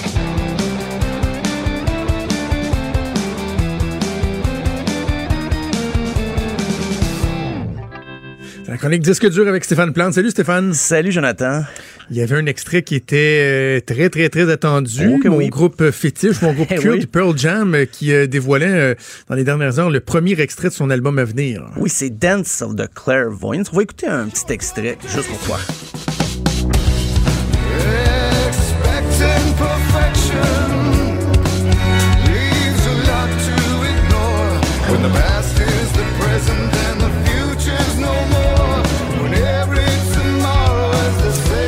Écoute, euh, je l'ai écouté deux fois ce matin Ah oui. euh, au complet, puis je, je, je ça? suis loin d'être convaincu. Ah, t'es pas Ah con- oui. conquis encore. Vraiment pas conquis Mais- pour l'instant. Je suis pas une connaisseuse de Pearl Jam, mais c'est ça ressemble pas à ce qu'ils font d'habitude. Ben ça, Ah, ce petit beat-là, le tout, tout, tout, tout, tout, Ouais. tout, c'est pas, ça fait pas très, très Pearl Jam. C'est bon, ça. Ouais, quand, quand le, le beat est parti, ben, la, la chanson commence avec des percussions. Moi aussi, je trouvais que ça, ça dérogeait un petit peu de, de, Je du Pearl pas Jam. désagréable, moi. C'est à voir. Il, y a une- il va sûrement C'est un avoir peu une trop dizaine- propre. Il va avoir une dizaine de chansons euh, qui vont ça brasse un peu plus, là. Mais le 27 mars, on va savoir si l'album va sortir euh, Gigaton. euh, Mais, mais tu sais, en même temps, à- Stéphane, je me dis, c'est normal que, qu'il, qu'il évolue. Là. Tu sais quoi, Eddie Vedder doit avoir euh, dans cinquantaine, ou il approche, en tout cas, à tout le moins. C'est normal qu'il, évolue. Mais tu sais, en même temps, Pearl Jam, là, tu sais, c'est, c'est le Seattle Sound. là. Tu sais, c'est du grunge, c'est, c'est pas propre. Faut que ça déchire un peu, faut que ça égratigne, puis... Je sais pas. Moi, je peux pas dire que ça vient. Tu sais, je suis quasiment content que quand ils vont venir ici, là, au, euh, au mois de mars, le fameux euh, concert controversé au centre Vidéotron. Seulement Québec. Euh, je suis quasiment content que l'album ne sera pas sorti encore parce qu'ils en serviront peut-être pas trop. Là. Ouais, ils ont, ils ont un suivre. répertoire euh, quand même qui, qui leur permet de jouer plusieurs chansons étalées sur plusieurs Ben oui. années. Donc, euh, probablement que l'album sera pas la priorité dans le setlist, mais j'imagine qu'il va en avoir quelques-unes quand même, Ouais, dont euh, celle-là. Ça- ça- je voulais revenir sur euh, le, le- le Parkinson d'Ozzy Osbourne, parce qu'il a annoncé Ben ça oui. hier. C'est c'est quand même un gros événement. C'était à l'émission Good Morning America. Il était avec son épouse, euh, Sharon Osbourne, et il a admis qu'il était rendu au stade 2 de- du Parkinson. C'est là où les tremblements seraient le plus intenses. OK. Euh, mais il a rassuré ses fans. Ben, des fois, il y avait de la misère à parler lui-même. C'est Sharon, son épouse, qui parlait à sa place. Et des fois, c'était l'inverse euh, à cause de l'émotion. Il a dit qu'il était pas dans un état non plus. C'était pas une condamna- condamnation à mort, qu'il arrêtait pas de tourner, qu'il arrêtait pas de faire ses spectacles. Euh, mais c'est sûr que ça entraîne des difficultés. Euh, puis justement, l'année passée, il avait arrêté, il avait ressenti un malaise au cours d'un spectacle. Spectacle du jour de l'an, ben, entre 2018 et 2019. Donc, il avait arrêté, il avait reporté sa tournée. Mais euh, en avril, il va subir un traitement spécial en Suisse. Euh, puis il l'a dit lui-même, si j'avais pas les moyens, je suis chanceux d'avoir les moyens de me payer ça. Parce que sinon, je ne pourrais pas passer à travers. Donc, euh, il, il, euh, il a aussi avoué sa culpabilité parce qu'il dit J'ai caché ça trop longtemps à mon public, mais là, maintenant, je me sens libéré. Et euh, d'ailleurs, son album sort aussi le 21 février. Fait que C'est ça qui est le pire, c'est que c'est une grosse année qui s'en vient pour lui. Ben oui. Et son état de santé euh, étant ce qu'elle est, euh, ça va être surveillé. Parce qu'il c'est ça, il a 71 ans et ça m'a amené à réfléchir. C'est les papis du rock. Il y a beaucoup de, de, de rockers qui ont dépassé les 70 ans. Euh, en fait, même à disque dur, on avait déjà fait un dossier 70 rockers de plus de 70 ans, mais c'était il y a deux ans. Il y en a quelques-uns qui sont décédés dans l'eau depuis, mais quand même, il y a des, il rockers qui pourraient être le grand-père d'Ed Sheeran ou le- l'arrière-grand-père de Billie Eilish. C'est euh, des rockers sanctifiés. Euh, on connaît pas leur secret de longévité. Parce que, et là, là, je parle de groupes qui ont jamais arrêté de jouer, là, qui jouent, qui continuent même d'enregistrer. Euh, et, et on parle pas d'individus non plus qui ont pris soin de leur santé vraiment. Ben non, Tu sais, c'est je pense pas que Mick Jagger, Kate Richard, ils regardent des DVD de Jo- José Lavigueur pour. euh, tu sais, c'est. Ils ont, c'est leur petit kit de près. ben, aujourd'hui, peut-être, euh, ils ont des coachs. Tu sais, quand tu fais de l'argent comme ça, j'imagine que tu as une équipe. Pourtant, il doit y avoir des médecins qui, qui les suivent en tournée, tout ça. Mais euh, reste que c'est pas le, le rythme de vie qui, qui, qui permet de vivre si vieux. Euh, il y a aussi qui profitent souvent des jeunes générations qui les découvrent. Euh, il y a beaucoup de jeunes ou même des moins jeunes qui disent hey, c'est peut-être la dernière fois que je vais les voir en show. Fait qu'ils continuent de remplir leur stade. Parmi eux, ben, il y a ACDC, j'en parlais récemment, mais là, ils ont confirmé qu'elle allait avoir un nouvel album en 2020 et une tournée. Au début, on disait, ah, c'est une tournée australienne, mais là, c'est une tournée mondiale. Les dates, c'est pour bientôt. Et là, il y avait toutes sortes de rumeurs au cours des dernières années pour ACDC parce que le, le chanteur, Brian Johnson, avait dû arrêter. Et même Axel Rose le remplacer Ben pour oui. quelques concerts. Et c'est peut-être ça qui a donné le, le courage de dire, OK, ben, je veux, je veux pas qu'Axel Rose finisse dans- comme euh, à ma place. Mais pourtant, Brian Johnson, il avait eu des problèmes à- aux oreilles carrément. Puis les médecins lui disaient que s'il continuait à, chan- à chanter en spectacle, ben c'est, il allait devenir sourd. Mais grâce à une technologie quelconque, euh, il peut, il peut chanter puis parer les coups de. Parce qu'on s'entend qu'un show des CDC, c'est très fort. C'est très fort. Sur scène, dans la salle, partout. Ouais. Euh, les, les Rolling Stones, je pense que c'est le groupe, avec- le groupe avec la plus grande longévité. Ils repartent en tournée cette année. Le guitariste Ron Wood a dit qu'il y avait un album en préparation. Puis on se rappelle qu'en 2019, Mick Jagger avait une opération. Ça avait changé un petit peu les, les plans, mais avec le nombre de succès, succès que les Stones ont enregistré les années, ils font des spectacles de plus que deux heures, juste avec des vieilles tunes. Donc, ça doit être dur des fois de trouver la motivation de faire du nouveau matériel. Parce que si tu sors un nouvel album, mettons en 2020, 10-12 chansons, où c'est que tu mets dans ton set? Est-ce que tu vas enlever Satisfaction pour mettre une nouvelle ça. chanson que personne connaît? C'est un, un gros défi. Ben, Bruce Springsteen lui fait un peu les deux. Euh, lui aussi a franchi le cap des 70 ans. Mais il y a le record pour les spectacles les plus longs, du moins dans le rock, là, le pop et rock, 4 heures 4 minutes. Donne des concerts fleuves comme ça. Wow. à son âge. Euh, et même The Cure avait essayé de battre le, le- ce record-là en donnant un concert autour de, de 4 heures, mais se sont rendus compte une fois le show terminé qu'il leur manquait 4 minutes. Mais là, c'était après les rappels, tout ça. Fait que bon, ben, Bruce Springsteen reste... euh, Petite toune. une petite toune, mais c'est ça, avec, euh, je pense, Robert Smith même avait de la misère à retourner sur scène après ça. Euh, Paul McCartney, on en parlait hier, lui, il continue de rocker, il fait de la tournée, il y a des dates, euh, c'est sûr que les dates sont plus espacées. Euh, il prend du temps pour retourner chez lui, entre les concerts, puis... Tu sais, c'est tant mieux. Puis Ringo Starr aussi fait des spectacles. Et lui, il va avoir 80 ans cet été. Donc, Ah. euh, mais. Ringo, c'est pas un rythme par contre, là, aussi serré, là, des concerts tous les soirs pendant des mois. Non, non, non. Il, prend son temps. Rod Stewart, par contre, euh, lui avait même fait un nouvel album en 2018. Il fait des spectacles. Il est sur Instagram. Mon Dieu, il n'a pas le temps de s'ennuyer. Et il y a des concerts prévus toute l'année en 2020. Il va passer une grande partie de l'hiver à Las Vegas, mais il va se promener vers ça en Amérique du Nord. Euh, il y a Bob Dylan.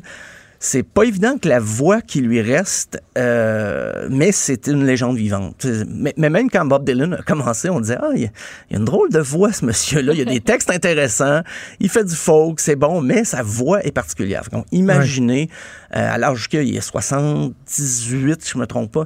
Donc, on va plus voir Bob Dylan que l'entendre, mais c'est toujours très couru. Ben, Iggy Pop, un autre, euh, lui, il se produit un peu partout. Il donne des conférences, il fait des shows en Beden. a pas pris trop de poids, mais un peu de rides. Euh, mais récemment, il disait, Iggy Pop, que même avec sa, sa renommée, il avait pas le choix de faire des spectacles parce qu'il avait un petit peu de difficulté à survivre. Il est déménagé de New York à Miami parce que c'était moins cher. Donc, euh, Iggy Pop, il fait ça aussi pour, ben, survivre. Il doit quand même bien vivre. Non, c'est ça, il n'y a pas de la misère à, à jouer Oh, les deux bouts, non, à c'est moins ça. qu'on soit pas au courant de quoi. Mais il n'y a, a pas les revenus, mettons, de, de- des Stones ou euh, Non, de Paul ça. McCartney, mais il se débrouille. Il y a Neil Young, encore une fois, il rock tout le temps. Et puis, lui, ce qui avait donné un souffle, c'est dans les années 90, au début, des groupes comme justement Pearl Jam se sont mis à, à dire tout haut, ah ben Neil Young, c'est une influence, Kurt Cobain en Ben avait oui. parlé aussi. Donc, ça lui avait donné un souffle qui s'est jamais éteint depuis 1991-12. Euh, Alice Cooper fait des spectacles. Je pense que lui se préserve avec le maquillage, j'imagine. Il y a Elton John. Euh, lui, c'est sa dernière tournée. Farewell Tour. Mais Dit-il. Dit-il. Mais c'est quand même jusqu'à 2021. Euh, chez les dames, ben, Debbie Harry, de la chanteuse de Blondie, 74 ans, part en tournée au mois de mars avec son Ah, groupe. oui. Euh, grosse tournée en Allemagne, quelques pays d'Europe. Elle avait fait même au Chiaga, je pense il y a deux ans ou trois ans. Euh, Il y a Aerosmith. C'est un, un groupe qui ressuscite avec ses balades. Euh, ben, dans le cas d'Aerosmith, ce qui leur permet de se reposer, c'est parce que le public chante la moitié des tunes tout le temps. Ils font juste chanter, faire chanter la foule. Donc, ça, ça permet à Steven Tyler de se reposer. Euh, mais c'est c'est drôle, hier, pour, pour l'anecdote, hier, le batteur euh, Joey Kramer, l'ex-batteur, peut-être ou futur ex-batteur, poursuit Aerosmith parce que ils lui ont Ah oui? demandé de passer une audition pour être de retour dans le groupe. Parce qu'en avril dernier, il y avait eu des complications, c'était fait opérer. Il avait dit, je vais prendre un petit temps de repos, mais il avait trouvé quelqu'un pour le remplacer, qui était son technicien de drum, tout simplement, qui, qui connaissait les tunes par cœur. Mais on lui a demandé de passer une audition avec un clic, là, comme un, comme une référence pour le, le rythme, la vitesse des batteurs. Et ça, il l'a pas pris. Euh, il a dit que ça avait causé des, des complications psychologiques. Est allé en institut parce que il prenait vraiment pas de se faire faire demander une audition euh, dans le groupe avec lequel il a joué toute sa vie. Et là, mais, mais- Metallica devrait peut-être faire la même chose avec Lars Ulrich. Oh. et là, ils vont jouer aux Grammys en fin de semaine, mais avec le batteur remplaçant. Alors, c'est ça que Joey Kramer n'a pas pris parce que lui, il Oh. voulait jouer aux Grammys, mais ça n'arrivera pas parce que Steven Tyler, il dit on n'a pas le temps de pratiquer cette semaine. Et l'autre batteur, ben, il, il est, il est au rythme. Donc, c'est à, à surveiller. Ah, mais ils plate. jouent encore, eux autres. Ils sont à Vegas aussi. Ils font des, des- des gros shows en résidence. Euh, Il y a Carlos Santana. Il fait encore des, des shows. Et lui, ça n'avait pas été annulé, il aurait joué au Woodstock 50 en 2019 et il a joué à la première édition de, de- de Woodstock en 1969. Donc, euh, un guitariste qui continue de faire des shows. Au Québec aussi, on en a quelques-uns. Le- Ben, Lucien Franqueur, qui euh, a la phrase qui résume le mieux sa philosophie par rapport à ça. Il a dit « J'aime mieux mourir gros sur un stage que dans un lit d'hôpital. Ben, coudon. » Ben, c'est pour ça qu'il continue de faire des shows. Il y a Michel Pagliaro. Philosophie, hein? Michel Pagliaro qui a eu 71 ans en novembre. Euh, Lui, a- lui a déclaré quoi? Je fais encore des je choses. fais encore des shows. Lui qui n'a pas eu de nouveau euh, depuis 1992, et c'est pas une blague, depuis 92, Pagliaro Non, dit que... Mais c'est parce que moi, j'ai une couple de fois qu'on l'a vu en, euh, à la TV, là. Ouais, ouais. Pas, pas l'air, là. C'était pas. euh, Pas l'air tout là. C'est un peu Mais, mais pour vrai, là, depuis 92, il dit qu'il y a un album qui s'en vient. Il dit qu'il Ah prépare des chansons, qu'il y a plein de chansons en chantier, qu'il y a plein de tracks d'enregistrés, de, de guitares de fête. Mais c'est pas sorti depuis tout ce temps-là. Ah. C'est même devenu un peu une blague. Les, les journalistes souvent l'abordent là- là-dessus, puis ils veulent plus en parler. Ça prend plus je- de temps, dans le fond. ben c'est ça, j'allais dire, c'était surveiller, mais. Surveillez pas ça. ça moi, je pense que ça arrivera pas, là, mais bon. Est-ce que le titre sera le, le spa- l'incident spaghetti? L'incident, pas- Oh! En hommage à Guns N' Roses, Ouais, ouais, qui ouais. avait mis euh, combien d'années à sortir Ben, en fait, c'est Chinese, album-là? Chinese Democracy qui était. Ah, c'est Chinese Democracy. Je pensais que c'était Spaghetti Incident. Ouais, ben ça, c'était des, des reprises euh, punk qu'il avait fait au début Ah, des années ok, ok, 90. ouais, Chinese je pense que ça avait pris Democracy, ok, ouais, ouais. 14 ans que l'album sorte. Et ça a passé dans le beurre parce que c'est pas un album marquant. Mais oui, il avait passé 14 ans, Axel Rose, à dire ça. va être notre meilleur album. C'est, c'est l'album qui va nous ramener Checkez sur, bien euh, ça. Checkez bien Et ce ça. n'est pas arrivé. euh, ben sinon, il y a euh, le, le tout dernier, Robert Charlebois, qui a 75 ans, mais il a fêté l'année dernière ses 75 ans. Il fait encore beaucoup de spectacles, il y a des supplémentaires. Euh, il a passé à travers tous les courants de musique, euh, les courants pop, rock, folk un peu euh, du Québec. Donc, euh, il a pas l'air prêt de s'arrêter, Robert Charlebois. Donc, euh, mon collègue ici à Disque Dur est allé le voir puis il a dit tu sens pas que, que 75 ans, il est en pleine forme, euh, pleine possession de ses moyens. Euh, en terminant, une petite liste en rafale, peut-être euh, ceux qui ont 80 ans. Little Richard, Jerry Lee Lewis, Wenda Jackson et Tina Turner. 80 ans. Les spectacles, ils sont, sont pas proches, là. J'avoue qu'ils sont pas. euh, c'est pas des tournées de 30 spectacles en 30 soirs, mais quand même, c'est- on souligne le. Écoute, le- le- Hey, dans Si les- eux, autres, si eux autres, ils ont- du fun, puis qu'il y a des gens qui ont envie Ben, d'aller les voir, exactement. Ouais, note puis note, qui sommes-nous pour, Ben, voilà. euh, pour juger? Hey, Stéphane, un gros merci. On se reparle demain sans faute. À demain. Franchement dit. Jonathan Trudeau. Et Maude Boutet. Appelez ou textez au 187 Cube Radio 1877 827 2346. Cube Radio. Cube Radio. Et on accueille notre chroniqueuse, Maude Boutet. Bonjour, Maude, ça va bien? Bienvenue à l'émission. Merci. J'ai- J'aime vraiment, c'est le fun parce que toi, tu as décidé que pour ta chronique d'aujourd'hui, tu voulais que les gens se grattent, que les gens prennent leur douche au purel. Tu voulais, Ouais. euh, tu veux créer un malaise finalement. Oui, aujourd'hui, tout le monde, on parle de bactéries et de Ah, germes. ça me pique déjà. Aujourd'hui, on va tout faire arc, quash, tous ensemble. Euh, c'est aussi la chronique où vous allez devenir un petit peu germophobe, peut-être. Ça durera pas longtemps, là. Mais euh, pourquoi, hein? Pourquoi? J'ai décidé de parler de bactéries Ouais. et de germes. Pourquoi? Ben, il y a une raison. Écoute, euh, saviez-vous que Alexandre Dubé, qui travaille ici, euh, lui, Oui. les microbes, là, puis les germes, ils aiment vraiment pas ça, là. Ben oui, je Ça me l'entendais hier dire qu'il était super là. dédaigneux, qu'il ne serait jamais à la cuillère de quelqu'un d'autre. Non, non, non, et- non, il aime vraiment pas ça, là. Tu sais, s'il y a quelqu'un de malade, là, tiens-toi loin. Ah oui. Tiens-toi. Oui, oui, oui.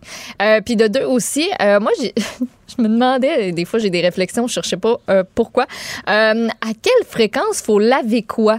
Puis, tu sais, tout le monde, c'est comme pas nécessairement trop. Si, à quelle fréquence, admettons, tu laves tes serviettes ou tes affaires de même. Fait que, Ouais. je me suis dit, on règle ça pour une bonne fois pour toutes un matin. Je me suis rendu compte que c'était un sujet très d'actualité. Vraiment, là. Euh, vous allez être fin prêt pour votre ménage de la fin de semaine. On va commencer Yeah. ça avec une petite chanson euh, dont euh, le titre m'a inspiré. Je sais pas.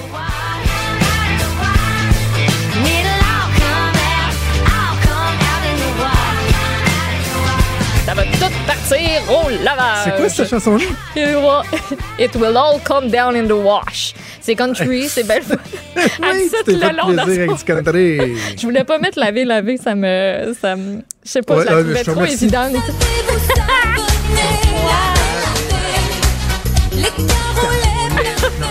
Quelle mauvaise chanson. Quelle mauvaise chanson. Mais tu vas l'avoir dans la tête, par exemple, pour le reste de la journée. OK, on passe ça. Euh, on va s'instruire ensemble. Euh, concernant premièrement la pièce de la maison où il y a le plus de germes, il y a une reporter de Cleveland qui a fait un reportage là-dessus, pas plus tard que cette semaine, quand je vous dis que c'est un, sujet d'actualité. Ouais, ouais. Seul jusqu'à Cleveland. Euh, selon toi, quelle est la pire pièce de la maison? Qui a le plus de bactéries? De germes, la plus, la plus yark. Ben, j'aurais tendance à dire la salle de bain, logiquement. Eh, Non, ça c'est un Pas la chambre à coucher. Non, eh, La cuisine. la cuisine. Oh, oui. Oui, elle, elle a fait affaire, elle a collaboré en fait avec euh, un chercheur qu'on appelle Docteur Germe. Euh, c'est pas son vrai nom, là, mais écoute, euh, lui, euh, c'est un passionné de ces affaires-là. Fait que, gars, hein, le, le- le nom lui sied. Euh, dans la salle de bain, il dit qu'on utilise des désinfectants, on nettoie correctement, mais dans la cuisine, on le fait pas autant, on néglige cette partie-là. Puis il est cité dans l'article, ce monsieur microbiologiste de l'Université de l'Arizona, en disant qu'en termes de bactéries fécales, l'endroit le plus propre, non seulement dans votre maison, mais aussi dans les bureaux et autres endroits, c'est le haut du siège des toilettes. Euh, fait il dit il y, a plus- il y en aurait plus sur euh, ce genre de bactéries sur votre planche, sur votre planche à découper euh, à la maison. Puis il dit c'est plus sûr de faire un sandwich sur un siège de toilette que sur une planche à découper. Je suis pas très sûre, c'est un peu intense. On va Ah. lui laisser cette conclusion là. J'ai pas, j'ai Faites pas ça, OK? Faites pas ça. Euh, mais en rafale, des objets qui sont plus problématiques dans la cuisine, eux ont fait des tests. Le compartiment des légumes du frigidaire puis celui pour la viande, lavez pas juste ça une fois. Ça a l'air qu'une fois au ménage du printemps, c'est, ce n'est pas assez. Euh, on parle aussi du joint du blender. Tu sais, entre le couvercle puis euh, ton, ton contenant, là, ça a l'air que c'est bien difficile à laver puis que euh, dégueulasse. L'ouvre-boîte, faudrait laver ça après chaque utilisation. Je sais pas pour toi, mais L'ouvre-boîte, ben non. T'as l'impression Ouais. qu'en plus, si tu laves ça, il va tout rouiller. Mais non, faudrait le laver. La spatule en caoutchouc. Euh, on parle de celles qui ont, euh, tu sais, que le manche puis la tête de la spatule, c'est pas, c'est pas tout d'un bout. Tu sais, il y a- y, un joint et ce Ben joint-là se remplirait d'affaires dégueulasses. Le réservoir d'eau de ta machine à café. Tu le laves-tu Ouais. des fois? Faudrait, faudrait. C'est pas, c'est pas beau. Euh, non, non, mais tu sais, je- je reviens par exemple au joint de la spatule. là. Tu sais, je- Ouais. mettons qu'il y a de la crap qui se ramasse dans le joint de la spatule. Je veux Ouais. dire, moi, je, je liche pas le joint de ma, sta- ma spatule. Non, mais tu cuisines avec. Avant, ouais, mais les, les bactéries sautent-tu dans ma nourriture? Ils, sont, ils font-tu genre, Wouah! Moi, je suis pas docteur germe euh, féminine. Ouais. fait que- mais tu sais, ils sont là. Fait que j'imagine qu'il y a contamination. Euh, puis finalement, ben, le linge à vaisselle, le linge à main que tu utilises puis que tu laves peut-être pas assez souvent, ça, c'est, ça a Ouais. tout été positivement testé à des taux élevés de salmonelle, listeria, levure et moisissure. Miam. Et puis les sacs d'épicerie, mon cher Jonathan, c'est quand la dernière fois que tu as lavé un de tes sacs réutilisables? Euh, j'ai renoncé aux sacs réutilisables euh, il y a un bon moment de ça parce que justement, il y avait eu trop d'études qui démontraient à quel point ces sacs-là sont dégueulasses. C'est dégueulasse. Hein? Fait que euh, c'est ça. Parlant de la salle de bain, parce que tu pensais que c'était la place la plus, la plus problématique de la maison, on va jaser de la fréquence à laquelle on, lava- on la lave, cette salle de bain. Un autre sondage sorti toujours en début de semaine qui fait bien gros jaser parce qu'on y apprend plein d'affaires sur notre- nos habitudes de lavage de salle de bain. Les milléniaux sont deux fois plus susceptibles que les générations plus vieilles qu'elles, milléniaux égale plus que 1981, de ne laver la salle de bain qu'une seule fois par mois une fois par mois. Ouais. Ouais, ouais, ouais, ouais, ouais, Dans tous les groupes d'âge confondus, on dit quand même que, je vous rassure, là, 54 font le gros ménage une fois par semaine. Donc, les milléniaux sont pas propres. Ah, on n'est pas propres. Non, mais tu sais, ça veut dire que les autres générations sont plus assidues. En train de sniffer. Ça les, ça les dérange moins. Et dans l'étude, on avait aussi des chiffres concernant d'autres affaires qu'on doit laver. Fait que je te donne les chiffres, puis on fait un quiz en même temps. Mais euh, ça va être le, le quiz. À quelle fréquence on lave ça? Les serviettes, la salle de bain. Moi, là, ça, c'est une des affaires que je me, que je me demandais vraiment, là, jusqu'à quel point je peux l'utiliser? Combien d'utilisations? La plupart La- des gens, attends un peu, Ouais. la plupart des gens vont l'utiliser une ou deux fois avant de la laver. On parle de 38% On parle des serviettes de douche, là. Les pas ser- serviettes oui, à main dans la salle de bain. Non, non, serviette OK. que tu, tu- quand tu sors de la douche, tu tu- tu t'essuies avec ça. La fréquence idéale, mon cher Jonathan, ce serait quoi? Ben, moi, je- Tu sais, tu- c'est parce que techniquement, tu sors propre de la douche, là. Ouais. Fait que, tu sais, moi, je, normalement, je t'offre à peu près une semaine. Là. Je- je- Vas-tu me dire qu'à toutes les utilisations, il faudrait la laver? Il y en a qui font ça. Moi aussi, c'est à peu près une semaine. là. Tu sais, À chaque fin de semaine, tu pars la batch, puis ça serait après trois jours, donc deux fois semaine.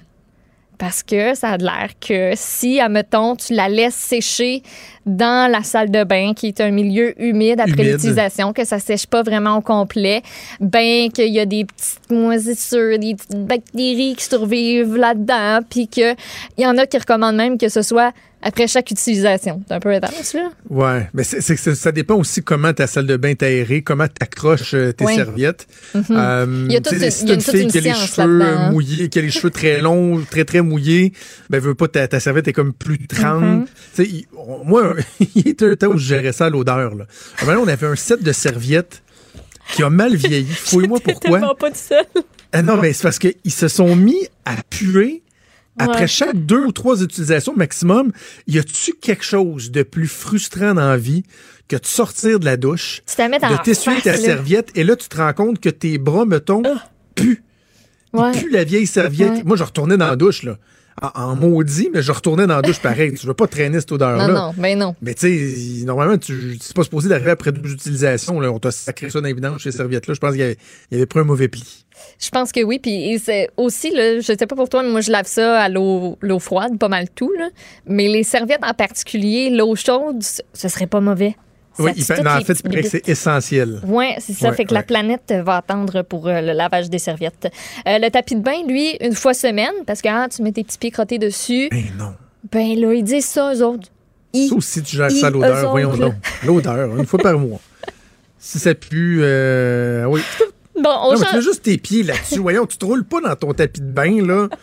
Juste tes pieds mouillés que tu viens de laver, qui viennent de baigner dans le savon de, de, de shampoing puis de savon corporel qui, ben, On expile franchement, avant de rentrer dessus aussi, là, OK?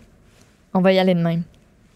OK, on change Ouais. de pièce. On change de Sauf qu'il n'y a pas la, la- la loi, c'est quoi, c'est la loi du 5 secondes, là. Tu sais, si tu restes moins de 5 secondes, Ah ouais, c'est comme hein? quand tu échappes de la nourriture par terre, Ouais, ils disent, ben oui. c'est en contact moins Uh-huh. de 3 secondes, tu peux considérer qu'elle n'est pas trop, euh, fait que, mes pieds, il faut juste faire toc, toc sur le, plan, sur le tapis, puis je rentre dans la douche, là. Tu je danse pas sur mon tapis de douche avant d'embarquer dans la Non, douche. tu te frottes pas les pieds comme ça euh, pendant cinq minutes. Non. Parfait, parfait. Ça, c'est réglé. On change de pièce. On va aller dans la chambre à coucher. Euh, les draps. Oh, Les bonne draps. question. Le cinquième des hommes admettent ne laver leurs draps qu'une seule fois par mois. Les boomers sont plus assidus à la tâche. On parle de 52% des gens de cette génération-là qui changent leurs draps une fois par semaine. Les milléniaux, on parle de 36 Fait que, au combien de temps? OK, mais regarde, moi, je te dirais que si vous le changez une fois par mois, c'est un peu dégueulasse. Encore là, il y en a qui vont le gérer à l'odeur, j'imagine. mais en même temps, une fois par semaine, à- plus qu'une fois par semaine, c'est un peu freak. Ouais, une non, fois par non. semaine, selon moi, c'est correct, mais quelqu'un qui lave aux deux jours, là, si bol, prends ta douche avant de te coucher au pire. T'es right on. Une, fois semaine. Ouais, Ouais, ouais. Une fois Ok. semaine. Moi, je, je pousse ça à deux semaines, puis des fois, j'oublie. Peut-être que tu t'en rends plus compte, puis tu, tu, tu les changes pas. Non, ça vous arrive pas, ça? Oh, ben non, oui. moi, je suis pas assidue euh, vraiment euh, oui, ça là-dessus, mais voyons. ça a l'air que si on voyait ce que cachent nos draps, on voudrait même pas aller dedans. On voulait, on voudrait pas dormir là. Il y a un chercheur qui, qui, qui a dit ça et qui euh, dit aussi qu'un humain, ça perd en moyenne 90 litres de sueur dans son lit chaque année. C'est un bon milieu d'incubation. Fait que si ça, ça vous a pas dégueulassé, ben, je sais pas qu'est-ce qui va vous dégueulasser. Changez vos draps. Le duvet, c'est une fois euh, aux six mois au moins. Puis je termine avec une application, le fun, que j'ai trouvé, mais qui coûte 10 pièces. Pas sûr que je vais la télécharger, mais écoute, je vous la propose. Puis c'est pour se gérer le ménage. Il y a des applications pour tout, là. Euh, et l'application la plus haute, c'est Toddy. T-O-D-Y. Today? Toddy? Toddy? To die. To die? Euh. C'est vraiment le fun parce que ça te montre à quel point ça devient de plus en plus sage chez vous. Un peu à la manière des Sims que me faisait remarquer mon chum. Et il a tellement raison, c'est vraiment ça. Tu as des espèces de petits cylindres, que ce soit pour chaque pièce en général ou pour un truc en particulier, mettons la bolle de toilette. Et plus les jours passent, plus la couleur change. Donc on passe tranquillement du vert au jaune, au orange foncé, au rouge. Puis tu peux même te mettre des alarmes pour dire Hey, euh, Minou, ça fait, ça fait quatre jours là, que t'as pas, euh, que t'as pas lavé tes euh, serviettes de bain. Fait que Wow. c'est le temps. Il existe de tout. To de die, to die, on invite les gens euh, peut-être à utiliser ça. As-tu des, des stratégies, toi, contre les, euh, les bactéries? Exemple, moi, dans ma façon d'ouvrir une porte, euh, moi, je, je, vais toujours favoriser le contact avec euh, la paume de la main plutôt que le bout des doigts pour ouvrir une poignée, mettons, là, tu sais, les poignées commerciales, là. Tu sais, que tu dois Non, tirer je- dessus. je- je Moi, je vais, je vais aucune l'ouvrir avec cette partie-là parce que cette partie-là, il y a moins de chances que je m'affrotte dans le dessous du nez ou dans la bouche, tu sais. Alors que je me gruge les ongles, fait que je me ronge les ongles, fait que c'est sûr que je- tu sais, puis mais je suis assez purel. là. Moi, dès que je rentre dans mon auto, c'est purel, purel, Ouais. purel. Euh, je suis pas, je suis pas maniaque, mais je suis Mais en même temps, t'en as euh, tout le temps un proche. Mais non, j'ai pas de technique pour, euh, pour ouvrir les portes Ok. euh, Bon, je te les Mais euh, depuis que j'écoute Épidémie à TVA, j'ai j'ai remarqué leur manière de se laver les mains. Puis je suis comme, j'ai le goût de les imiter. Ils frottent entre les petits doigts, les petits ongles dans la paume, les petits ongles dans la paume. tellement souvent les mains. là. Ils se font de même. Puis là, puis là, ils ferment ça avec leur coude. Puis là, Ah oui. shake, shake, shake. Touche à rien. Ah oui, avant de. Moi, quand je pense à, euh, euh, au, euh, au cérémonial, si tu veux, mettons, avant que ma blonde opère, là, à quel point ils se frottent. Hey, c'est quelqu'un qui les habille ouais. après, puis tout, parce qu'il faut pas qu'ils Avec touchent la à rien. grosse mousse orange. C'est très hot. C'est très, très hot. Hey, merci pour cette belle chronique qui Ah, donne envie d'aller se laver à l'eau de Javel. Maude, un gros merci également à Joanie Henry à la mise en onde, à Mathieu Boulay à la recherche pour leur excellent travail. C'est Sophie Durocher qui s'en vient. Et nous, on se reparle demain à 10h. Salut.